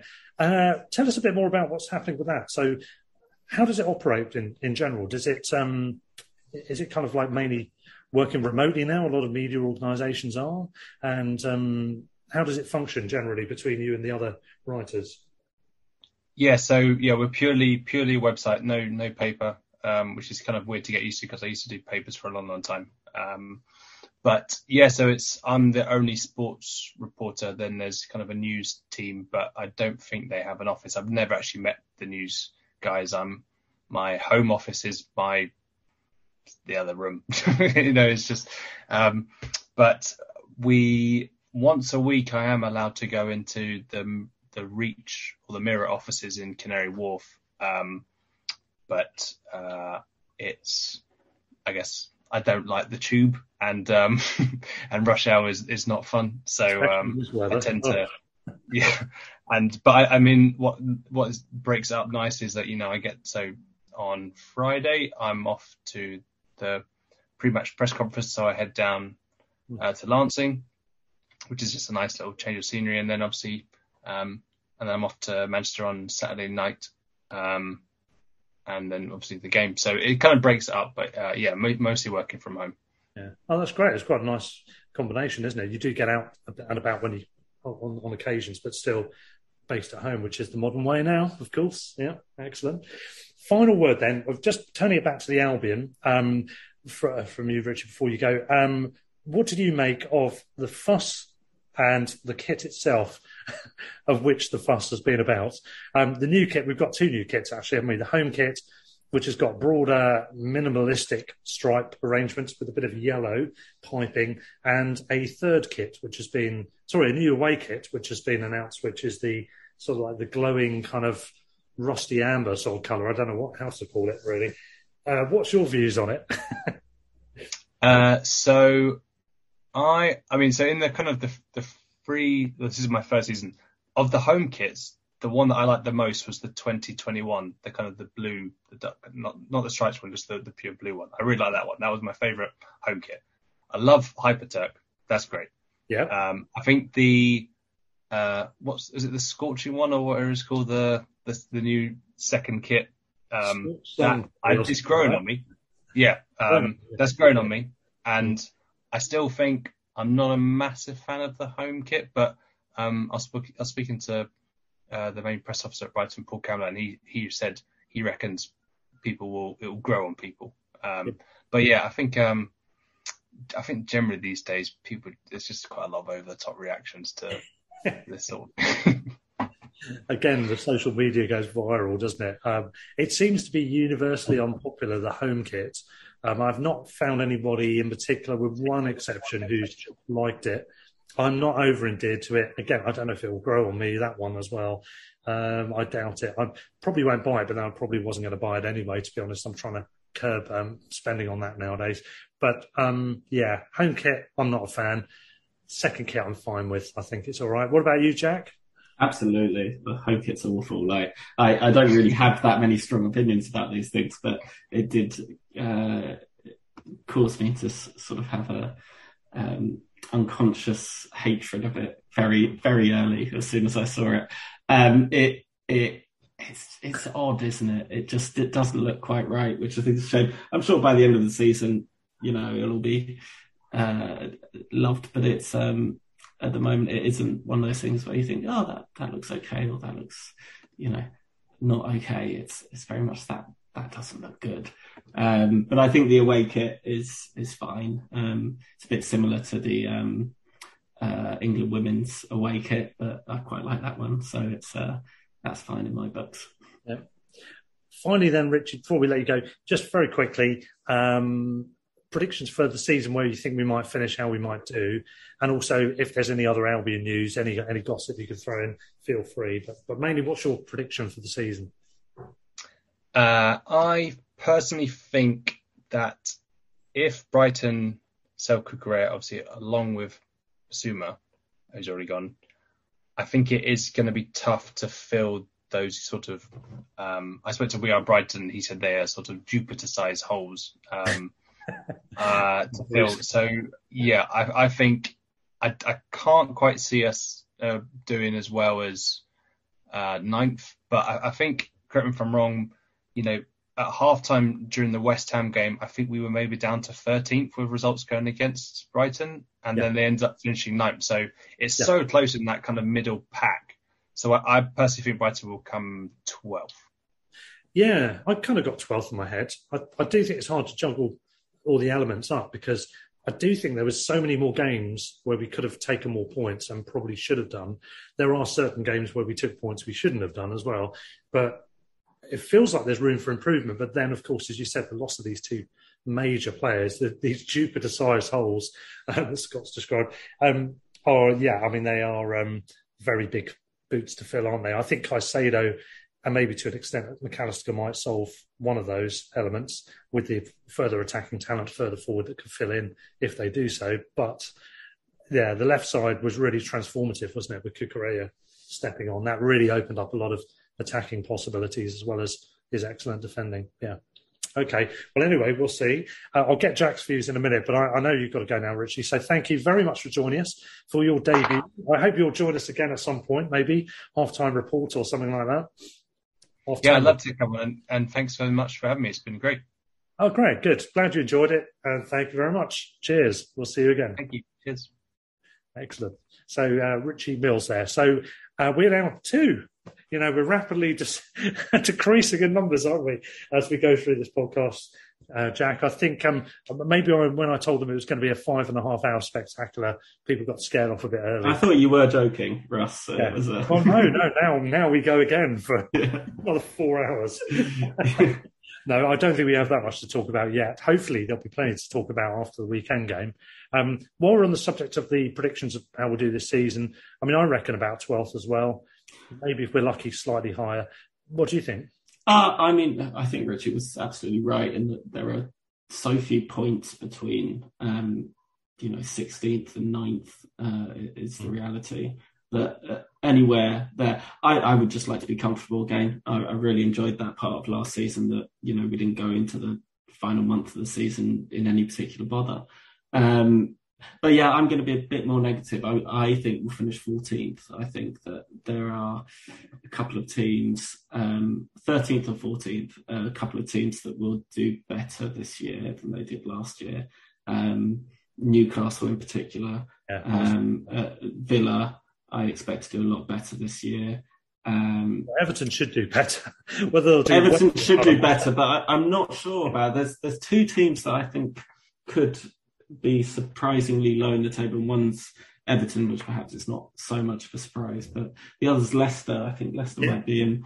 You know, I, I think Brendan Rodgers is fantastic. I think the way they play is fantastic. They're really exciting. They've got loads of great players, but there's something wrong there in in terms of the finances and.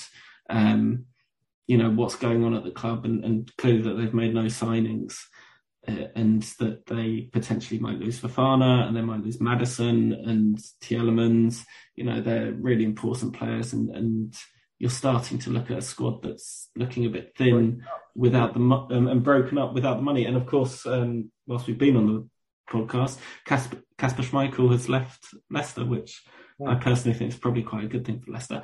But um, you know that is a player who's been there for eleven years or something. So it's, it's the breakup of the team, isn't it? Yeah, it's happening, and we've got obviously uh, uh, we've mentioned those players. Schmeichel has gone to Nice, so another another destination, uh, shrewd destination to go to to spend your time. The south of France, not too bad. Um, but it, and Vardy's coming towards the end of his peak, or going past his peak really now, isn't he? Um, yeah. So there is the breakup of that team, and I'm not sure that they've got the dynamics in, in place to step things on in the way that, for example, the Albion have got this this planning. We're building ahead. We've got look at who we've got coming in now. We've got you know Caicedo's only about twenty and Enciso's eighteen, I think it is. Um, uh, two or three of the other players, like Sarmiento, are that sort of age as well. Um, yes, Leicester have signed some players to try and build, and Fofana's one of those. But as you said, he might end up going anyway. Yeah. I think if if the dynamics not working too well, and then a Champions League team or one of the big six in general comes in, you know, it's, it's tempting to move, isn't it? Really, when when things aren't. I mean, I'd, I'd even I can't see Fofana staying past this window. Five million. It's about eighty-five million. Chelsea seem to be quite happy to pay to get their their players. They're interested. I and then you've got uh, you know a, back to really of, of, Jonny Evans and Vestergaard, which is you know I think Jonny Evans is really good, but that's a very immobile back two, yeah. um, and and the financial fair play issues is is worrying. I think for Leicester, um, but then at the same time. I, for years, thought you know the second that um, Palace get it wrong and they have to change everything will go wrong and they'll go down. And actually, the the re- reality of that is you just need to make two or three really clever signings and have a, a vision and have a good manager, which I think Leicester do in Brendan Rodgers, uh, and that uh, and a bit of faith in that manager, and, and you can turn it around pretty easily. Um, hmm. So I'm suspecting, like like me, you're not expecting them to go down, but just have a, a pause. Yeah, and yeah. maybe below us, maybe. Yeah, yeah I, I would be more worried about Everton. I think yeah. that um, there's something. Calvert Lewin's out for the opening weekend. Um, you know, he's really struggled with injuries over the last 18 months, and they have no Richarlison. And you start to look at that and you go, yeah, he really bailed them out last season as yeah, well. Yeah, and you start to look at that, and, and, of course they've got some some good players like I really like Dele Alli, and uh, I really yeah. like Demarai Gray, and, and they they're clever players, but they're not talismans, are they?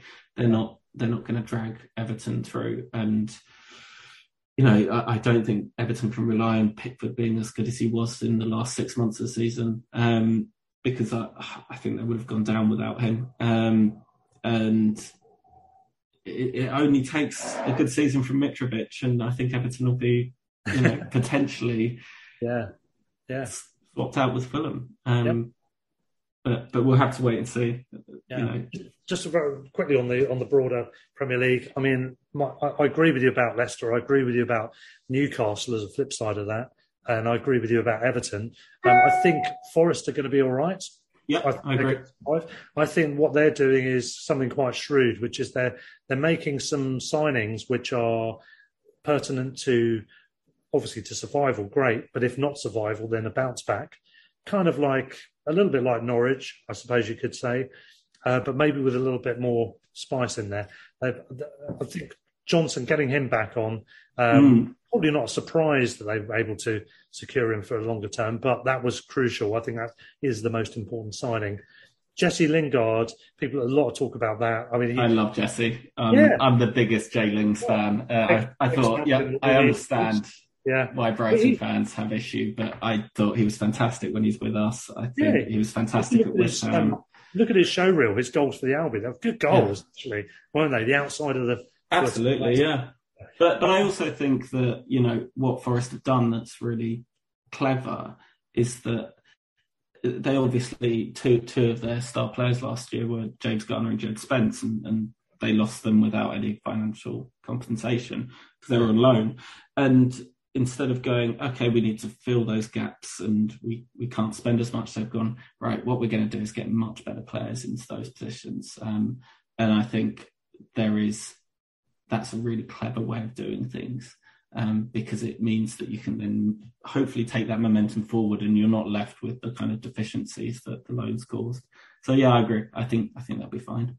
Yeah. And much said on the Lingard deal, by the way, much has been said about that. Um, but essentially, uh, you know, he's on 200 grand a week, which sounds crazy, but it is a one year deal. If mm. they survive, it's worked. If they don't survive, it's not a problem because they're not committed into the longer term, to put it simply. Um, in terms of wages, if it is 200 grand a week, that's if it's over a calendar year in its entirety, which probably isn't because they signed him after June, it's probably some, something less, but it's going to be 10.4 million if it's a whole year. If you're buying a player of this quality, you're going to be paying probably more than I would imagine mm. the collective total of the transfer fee plus the wages would be more than that amount. So it's a as a one-off, it's a shrewd move, I think. I think so. I I do worry though.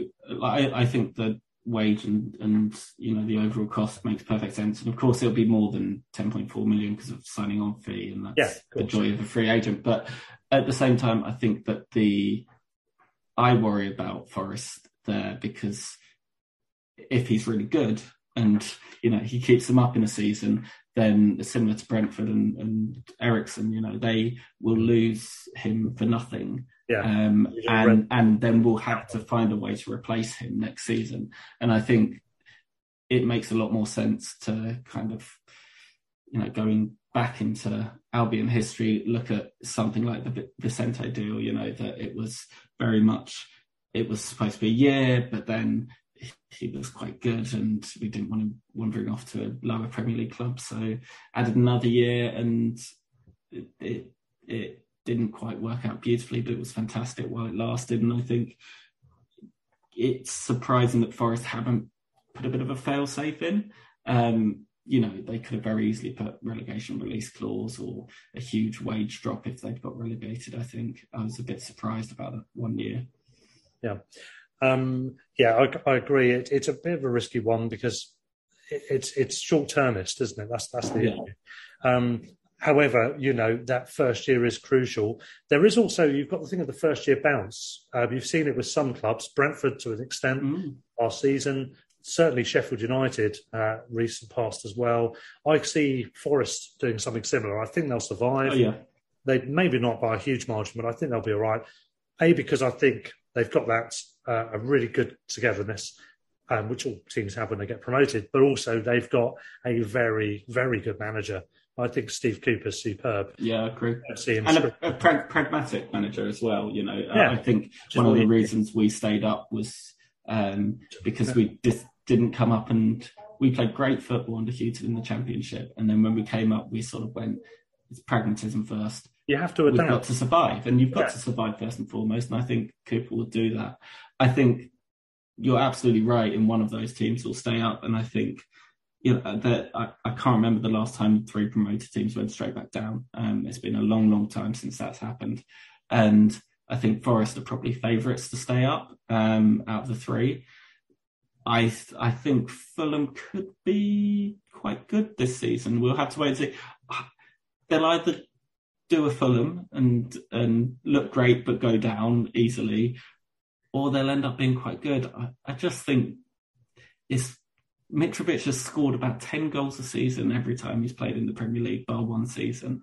And he's always looked really frustrating mm. as a neutral because you sort of go, well, he's not really playing up to his potential.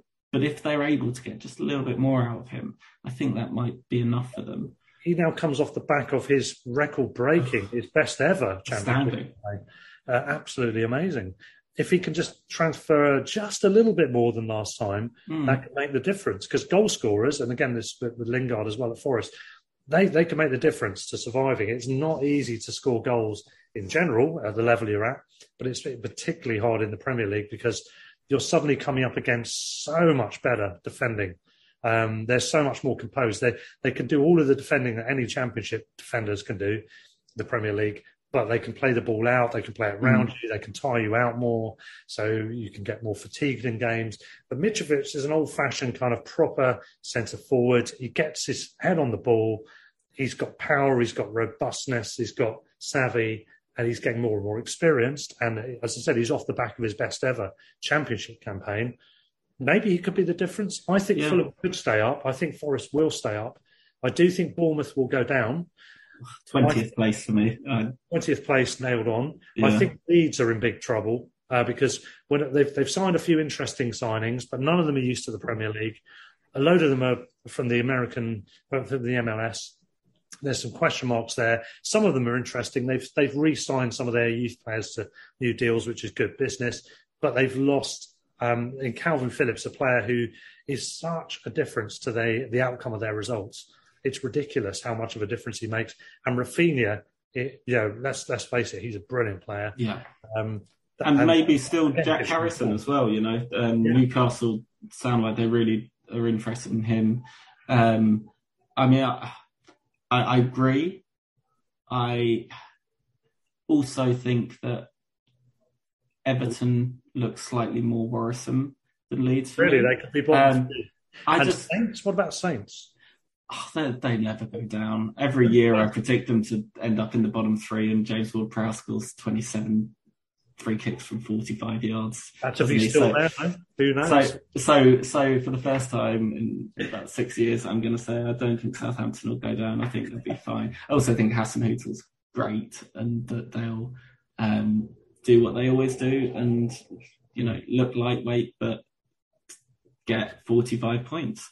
So um, Bournemouth, Leeds and Everton but potentially, or, Full, or uh, Fulham? Bournemouth, Fulham and either Everton or Leeds. I think I've currently got Leeds, but I, I just, you know, I was what I watched the highlights for Blackpool Everton pre-season and Everton won four two, but it really struggled Everton, and it was you know only the sort of talent of Dele Alli and and a few yeah. other players that got them out of that. Just, and, just a quick curveball. What, what, about um, what about Brentford? Because you've got second season syndrome, hmm. counter strike. Um, they have uh, I think obviously they've lost Eriksen, who made a big difference when things were going a bit stale, and he spurred them on. But they did start well. I think I think they might be all right. Wolves is the other one. Um, when yeah. when I saw them at Molineux last season, they were terrible. They were really bad. Um, I don't know yeah. how representative that is of the latter part of last season in general, but if they carry on playing as they did when we played them, they're in trouble.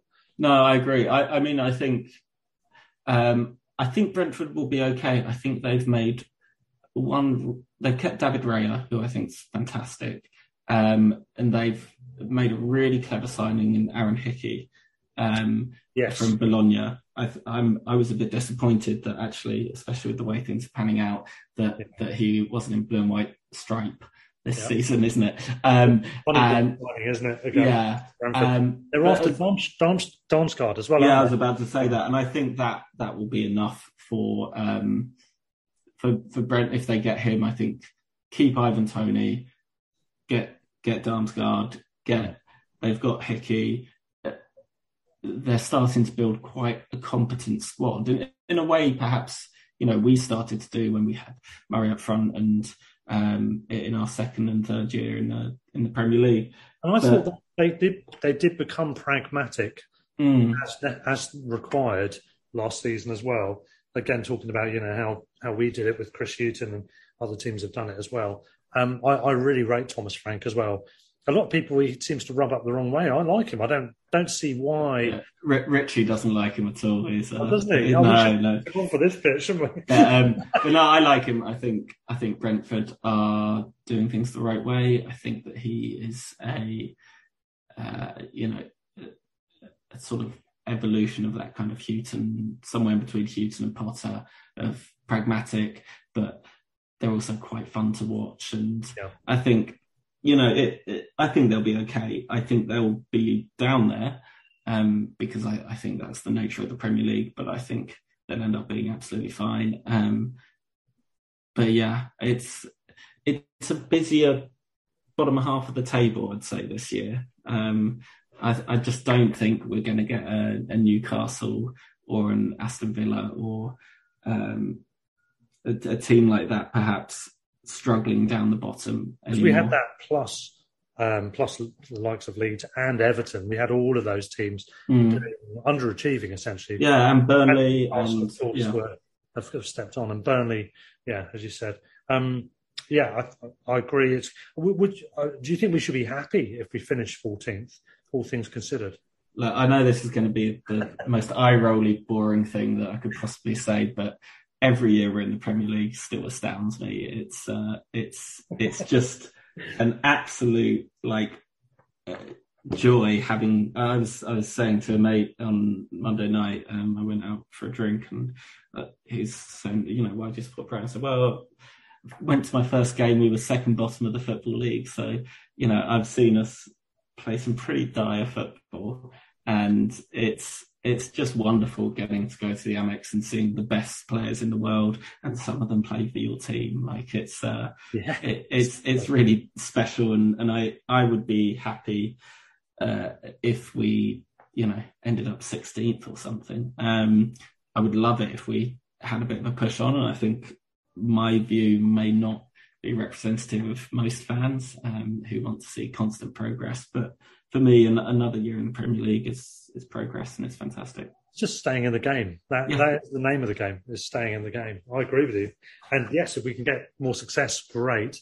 But as you said, yeah, what, watching the so-called, and I say that very scornfully, so-called goat um, shaking his head. As oh, it's brilliant, wasn't it? Four 0 it was you know sensational. I got the giggles. We it was so lovely that Man United game as well. We sort of um, uh, we've we've got a, a, really lovely group in front of us, and at the end of the game we all had a big hug and we were all crying, yeah. and um, we just were in hysterics when Ronaldo was hands on hips, shaking his head after we scored the third, and it was like yeah. this this doesn't get much better than this in the football, does it? Exactly, and coming back to beat City a couple of seasons, oh, it was fantastic. coming yeah. back to draw at Anfield last season. Mm.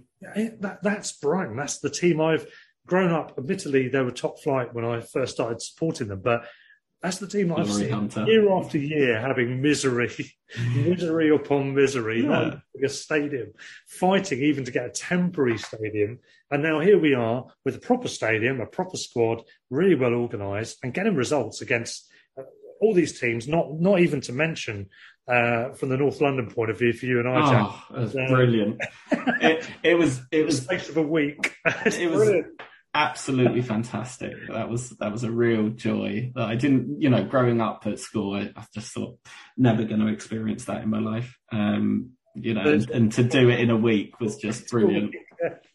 It's brilliant. It's brilliant. I'm really looking forward to that part of the um, uh, Amazon Prime Arsenal documentary. Um, I'm, I'm looking to see Arteta do something weird, and then yeah, Brighton walk on the pitch and, and pulverise Arsenal.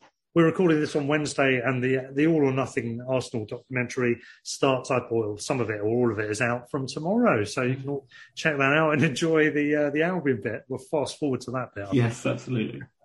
Um, the season starts this weekend for us and for everyone else in the Premier League. Um, it's already started in the EFL. A couple of things to mention. First of all, a curious lack of build up on Sky Sports News. I don't know if you've noticed this. They don't really seem to be bothered with it. And I had to check if they were still doing live coverage hmm. because I thought they seemed really nondescript about the whole thing. They they do have live games still, but um, it seems to have gone under the radar a bit, maybe because of the women's Euros, I guess, has distracted attention away. But um, it did all start the weekend. I don't know if you follow it much now that we're not in it. Have you become a, a bit of a? I did. I did watch. Um, I did watch the highlight show, which is returned to ITV, I think, yeah. um, which yeah. is great, great news. But I think that um, I was actually in Lincoln this weekend, not for the football, but you know, I, I checked and they managed to get, I think, nine thousand in, which is, Brilliant. you know, great, and uh, it's it's uh, it's great to see football back, isn't it? Um, yeah. On that subject, actually, I was going to mention um, Bradford, who've been in, stuck in League Two for ages. They've been getting five-figure crowds, partly due to a very good price on their season tickets, but they are a big club. They had uh, a Yorkshire derby to start with, at home to Doncaster, which was a bit of a, a bore fest, I think. But they had 19,000 people there. This is League Two. It's yeah, and, and, and I've got a great friend whose whose dad's a, a, Bradford season ticket holder, but lives in North London and goes up um, oh, to, to the majority of games. Which oh, this uh, is locals, you know. This is yeah. Um, so I mean, I I think you know, people are tribal. People love their teams. Uh, it's one of the best things about football. It's what separates it from most other sports, I think. Um, and, and that's the joy of having club football back, isn't it? Um, yeah. It's a big city in a big county, and they do like to mention big yeah. a lot when they talk about that. One such club, of course, we've we've already uh, mentioned Leeds. Another one is Sheffield Wednesday, who are amongst the fancy teams to um, maybe finally come back out of League One. Um, unlikables with prospects is the way I'd like to describe them. Uh, well, they are the biggest club in, in Yorkshire. We all know that. Massive Sheffield Wednesday. So they should really be getting out of the um, of, of, League One this year, shouldn't they? Should be in the Champions League, really. I don't, I don't absolutely, according to some of their fans at least. Um, but it, I did find it funny. Um, they've already turned on David Stockdale. I had a, a little look on uh, Owl Talk um, and and they're they're not a fan having conceded three on his debut, yeah. despite not being at fault for any of them. I thought, but um, well, you know how it is. They're yeah. brutal. Three all draw at home to Portsmouth, who are also fairly well fancied to maybe mm-hmm. finally get out of League One. Same theme. Um, a few other bits just to mention, actually. Team that did get out of League One last season, Wigan. They've been up and down, up and down. They've had their finances finally sorted. They're under new ownership, um, but that's not the important stuff getting promoted to the championship is not the important stuff. The important stuff is they've got a new mascot called Ooh. Crusty the Pie. um, apparently, they put a job advert out for it saying that the applicant should be bubbly, enthusiastic, and fun. Um, they have got their man or woman, I don't know who it is, but um, that, that's the important stuff, isn't it, Jack? That is the important stuff, and what we all want to see is West Brom versus Wigan now, so we can see Boiler Man versus Crusty the Pie. You, you, you, just said it. Yeah, that is the name. That's the, the dream, uh, and especially if they can get that uh, tiny car they used for the women's Euros uh, to deliver to deliver the ball to the centre circle straight after. I, I, don't know whether it's a laugh or cry when I see that, that controlled car thing. It's awful, isn't it? Really. That's what football's about, Russ. That's yes. that's what we why we watch the game. Uh, a couple of other bits lines on the EFL you mentioned best goal you've seen at Wembley might have been that Toone goal. Was it you that said that? I think it was. was it uh, I think best international goal, definitely. Probably, goal. Yeah, yeah, probably not quite as good as um, was it Alex Revell who scored that stunning volley from 35 yeah. yards or something. You know what? You're right. That was a sensationally good goal. That's what one of the things I was going to pick you up on, but you've, you've clarified with the international thing. The other one was a guy called Gary Alexander for Millwall. Oh yeah. Do you remember that one? But yeah, you... never never missed a penalty. Is that him? Yeah. yeah. Oh no, that's um, that's uh, I've forgotten his name. That's uh, something else. Alexander. Graham Alexander. Graham. Yeah. Graham I think it's Gary Alexander. I think that's his name. Mm. He's not a very well known player, particularly even at Millwall, but he was in the final the playoffs. I'm not even sure if they won. I don't think they did. But he's he kind of searing, cutting volley from about 40 yards or 35 yards um, that beat the goalie at the near post, and the goalie genuinely had no chance. Mm. There were shades of Gary Nelson, Brighton, Brighton at Brentford in the 80s, the game that 150,000 Albion fans apparently were all at. Um, it was it was amazing. Gary Alexander, check it out on YouTube, guys. That was the best goal I've probably ever seen. Never mind at Wembley. Um, and the irony is, I don't think they even won the game. I, am not sure about that, but uh, yeah. But there, there are some brilliant goals in the EFL every season. We've already had some. I've got to mention Tom James of Orient. Um, he had a 40 yard pile drive with his left foot into the top corner. It's as good a goal you'll see this season. That's already up there for me. Um, I've also sh- should mention that um, I think it's John Moncur, former West Ham player, who I'm hoping to get on the podcast in the preview to the West Ham game. As it turns out, he's my um, my cousin's husband's brother-in-law. really close then. yes. So on that basis, I might be getting him in uh, pre West Ham. His son George Moncur, who's from Luton, doesn't he? Oh yeah, and yeah. as well. He's uh, he scored in his debut with a penalty as well in that same game for Orient in their win. Lewis Travis scored a worldie as well for Blackburn, by the way, at the weekend.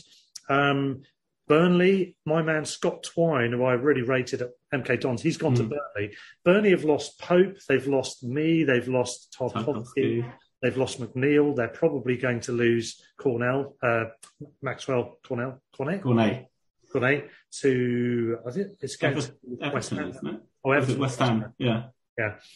Um, yeah, they seem to have reinvented themselves. They're playing a more entertaining style. Vincent Kompany's come in, interesting. Burnley fans are not used to this. Surely they must be thinking, "What's what's this? what's all this passing going yes. on?" Here? Um, they they won away at Huddersfield, opening game of the season Friday night. Um, my man Twine came on as a sub and hit the post from a long distance with a free kick. He's a specialist. Look out for Scott Twine for free quick free kicks even. Um, uh, pretty good. Interesting to see what Burnley do. I can't stand them, I have to say. However, at least they might be more palatable to watch. I, I think at this stage, maybe. Do you, do you, fancy them bouncing back up? Yeah, I, I, mean they they probably should. There's a lot of teams though at the around the top of that championship that that should come back up. I, hmm. I mean, I hate to say it. I, I think Watford will be back up. I think oh, they, boring. They they just in a very boring way. They, yeah. they just know what to do now to get back up. Um, uh, and really, West Brom should be coming back up as well. Um, yeah. it, it, they're starting to sort of linger a bit too long, I think, and, and that's very unlike them. Uh, so there's just a lot of teams, I think, at the moment who are uh, really should be getting out of the championship. But that's why it's exciting, isn't it? Yeah, it's all so competitive. Each of the divisions and the national as well are all so exciting, so competitive, and um, and my cat's attacking me with her tail. Um, and um, they're, they're always entertaining. The quality may not be as good as other divisions, but it's always entertaining. It's always good to see. Um, I don't know if you remember Pete Wild, who used to manage Oldham and got them on a great cup run. And he was interviewed a lot at the time. I can't remember who they played. Um, he was very unlucky not to get AFC Halifax promoted from the National League last season. As a result, unfortunately for them, they've now lost him to Barrow. They got off to a winning start against a team that's followed them into the League Two this season, Stockport. They went 3 0 up, it ended up 3 2. So, uh, honours to Pete Wild and to Barrow, which is interesting. Um, but that's not the important stuff. The other important stuff is Lee Tomlin. Season ah. campaigner. Oh. Did you see what happened? Yes, it was it was the highlight of the weekend, wasn't it? Really. Talk us through it, then. Go on, go on. So, I mean, I'd have to refer to my dad to see if it was a correct decision, but um, he he fouled a player and, yeah. and, stood in front of the free kick. Yeah, and then quite a while. Yeah, as as the referee told him to move away, he, he kicked the ball petulantly about four yards away, um, and the referee ran over and, and gave. He actually rolled it. Actually, he rolled it through the the potential free kick takers. Oh yeah, with his hands actually. Yeah, yeah. And then so, and then it was yeah. a player sort of ran through to push him, and he, the referee told him to go away, and he tried to steal the ball back, and. It's just bizarre, really, wasn't it? Again. Yeah. yeah, it's just bizarre. He just sort of decided that the rules wouldn't apply to him for three minutes or something, and that the referee would just let it all slide, and he could be, you know, completely petulant and and uh, I mean, they defended him on the ITV highlights and said it was a it should have just been a yellow and uh, talking to, but I, I think it was continued dissent. Um, it was it was time wasting dissent, and yeah. he, he's an idiot. I mean, he, he sure. stood for quite a while in the way even for the highlights they showed, you Yeah. tell it was quite a while. He was standing there obstructing things. Then he rolled the ball through the player's leg. So that's that's a booking, hundred percent. Yeah. Then he kicked the ball away again, um, in the same way that um, who was it at Brighton at Villa kicked the ball away. I can't remember who it was now. Um, which Peter hated. He was so fuming about the fact we got booked for it. But he did that again. So on that basis, he should get booked again. The ref let him off, so he's still on one yellow. And when the, the other player came over and tried to push him or do something very incidental, he fell over as if he'd just been kicked violently on the shins. And that's actually, I think, why he got the second booking, which is interesting. Yeah, I mean, I, I thought he was trying to like wrestle the ball off of the player or something. and It was might that's where done the that as well. yeah. and it was just like it was just time wasting, wasn't it? And it was it was ridiculous, ridiculous first game of the season. as Yeah, well. exactly. And he's, I mean, he's a good player, certainly for the lower levels. He's not, he doesn't have an athletic physique. Let's put it that way. Yeah. He's in the Lee Trundle mould. He's in the Matt Le Tissier mould, I guess, with extra anchovies. He's, he's kind of not a, he's not a thin guy, but he is very technical. He's very good. Uh, he'll be a big loss to any team and he'll, he'll get a one match ban. It's stupid. Um, my final word on EFL, if you've got anything you want to throw in, feel free, Jack. My, my final word was watch out for Crawley. They've signed Dominic Telford from Newport, which is a brilliant signing.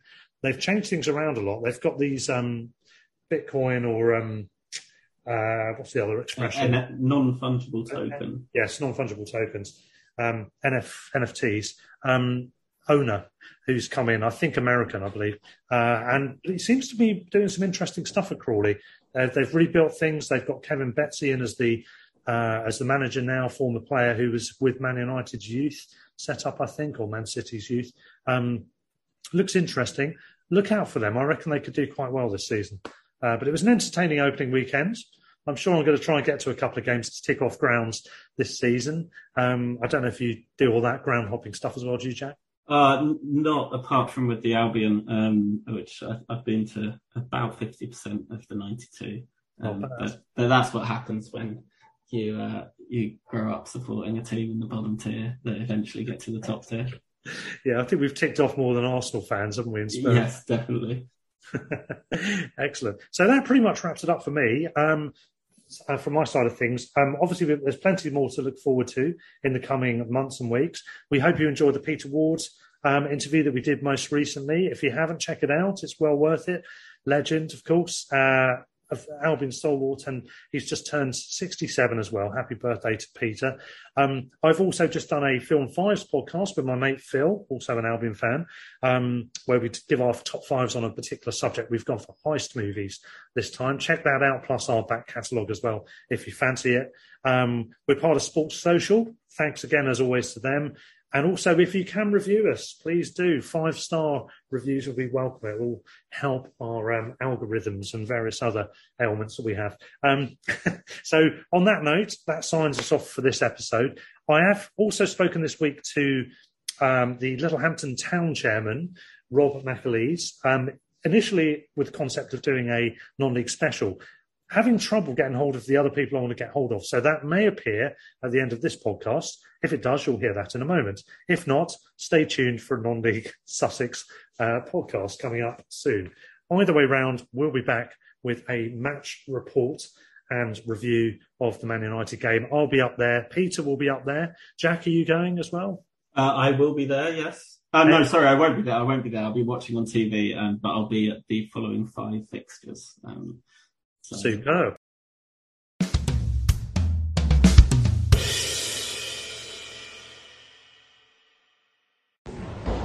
And so, a quick epilogue to the latest episode. We've just been down at the fans forum on Thursday. It is Thursday, the 4th of August. The season kicks off in just a couple of days, well, three days' time for us, a couple of days' time for the rest. Well, one of them's on Friday, but anyway, that's not the point. I'm, I'm here with Dom, Dom Wales, and I'm with Alan Dodds. Um, Dom, first of all, you enjoyed the forum, usual classic range of questions. I did, yeah. It was a classic range from um, you know your non-dairy milks to um, you know how they can fit more buses on a coach to you know whatever. But uh, no, very interesting. Um, I found it very insightful. Yeah. Very good questions. Um, especially obviously with this unusual situation this season with the this imposed break because Yeah. of the World Cup. So um, yeah, I think overall it was a very very enjoyable fans forum.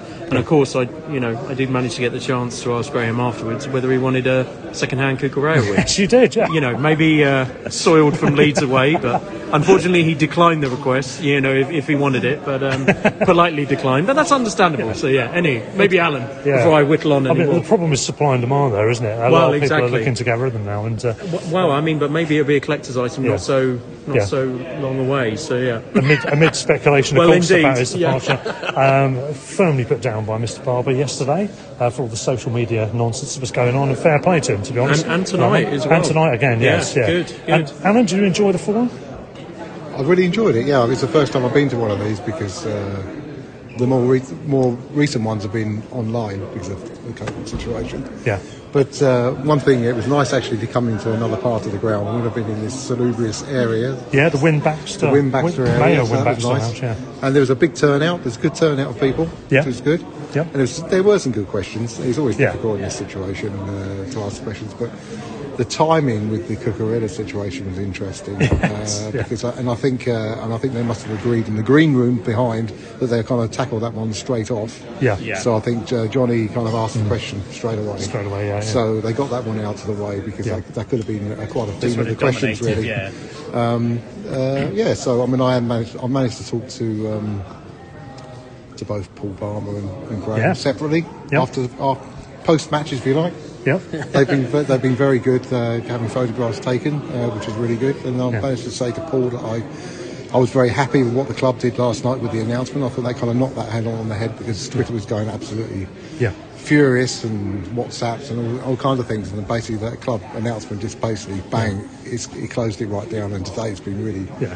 Really is- quiet. So it's been really been really good. So This, this is, of course, on the basis that there was claimed a £52.5 million deal had now been agreed. Exactly, And that it was all going ahead, which Yeah. apparently is not the case at all at this stage. No, no. Or at least as we record, anyway. No, because Yeah. I think I think uh, you know at the end of the day, Man City, that these big top, top top six clubs, they may have better players and players and, and, and, and, and win trophies, but there's one thing that they can't. We, we can actually match them for is how we actually want to do our negotiations, how we want to do our business. Yeah. Off off field business, and we should you know and, and you know they, they can't control that, and that's what we need to do. And, So- and there's no reason for us as a club to be bullied by Yeah, that. And, and why should we?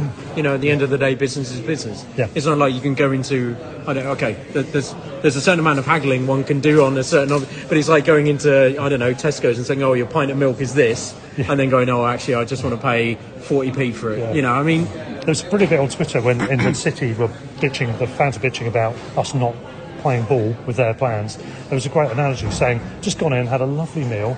It's um, a £55 meal, and um, we wanted to pay, uh, the, the ingredients are £15, and we wanted to pay £30 for this meal, but they're saying we should pay 55 and we're really annoyed that you're not accepting our £30 Yeah. in this restaurant. Yeah. You know, that's basically a great analogy, isn't it? Yeah. That's where we were at with them. Uh, but anyway, yeah, it's. Yeah, Yeah. And then, and then, and then uh, with Mr. Potter, I actually, I, I'm not, I'm, don't feel embarrassed by saying this, but I actually told him I loved him. so, Well, quite It's right. beautiful. yeah. yeah, beautiful. So, Yeah. there's a little bit of man love there, Yeah. and uh, no, because I think he's done a fantastic Yeah. job. I'm so- proud of the club and the way, you know, the way things are going, and I'm really looking forward to to the start of the season. Hmm. Yep. You know, uh, let's see how, how it goes. I mean, that's yeah. Yeah, exactly. Yeah. Yeah. I flagged up the fact that um, he's got a 24% win rate without the beard, 32% win rate with it. he, he, he didn't seem convinced that was a telling factor in uh, any upturn in results, but um, you know, coincidence? Maybe not. I think it is. anyway, on that note, we'll wrap it up. But it's been good. Good to see you guys Yeah, ahead good of the, to see you again, the weekend. uh, You're- after you're- season. You're going to United, aren't you? I'm Alan, not going to? United. No, no. I'll no, see you for the first uh, home game. Yeah, I'll be there. Dom, So, you are going. I am. fact- Go- no, uh, yeah, I will be there uh, Man- for Manchester United away. Yeah. Excellent, great. Yeah. Um, so I'll see you there. Absolutely. Yeah. Looking forward to it. Excellent. Cheers, fellas. Until the weekend.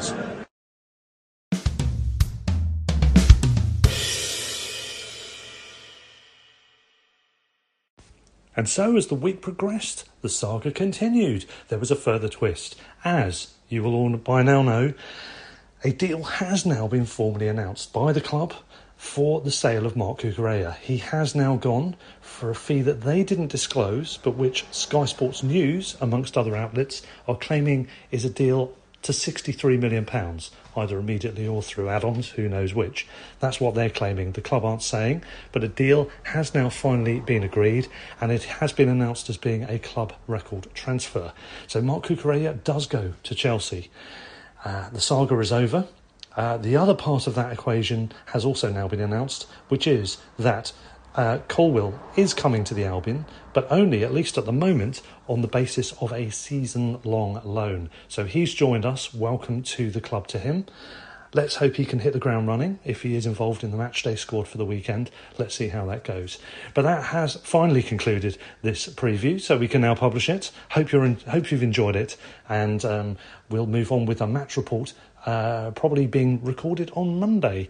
We also have our non league special still to come. We've put that back till next week, so stay tuned to that in the coming few days. In the meantime, thanks for listening, and as always, stand or fall, up the Albion. Sports Social Podcast Network.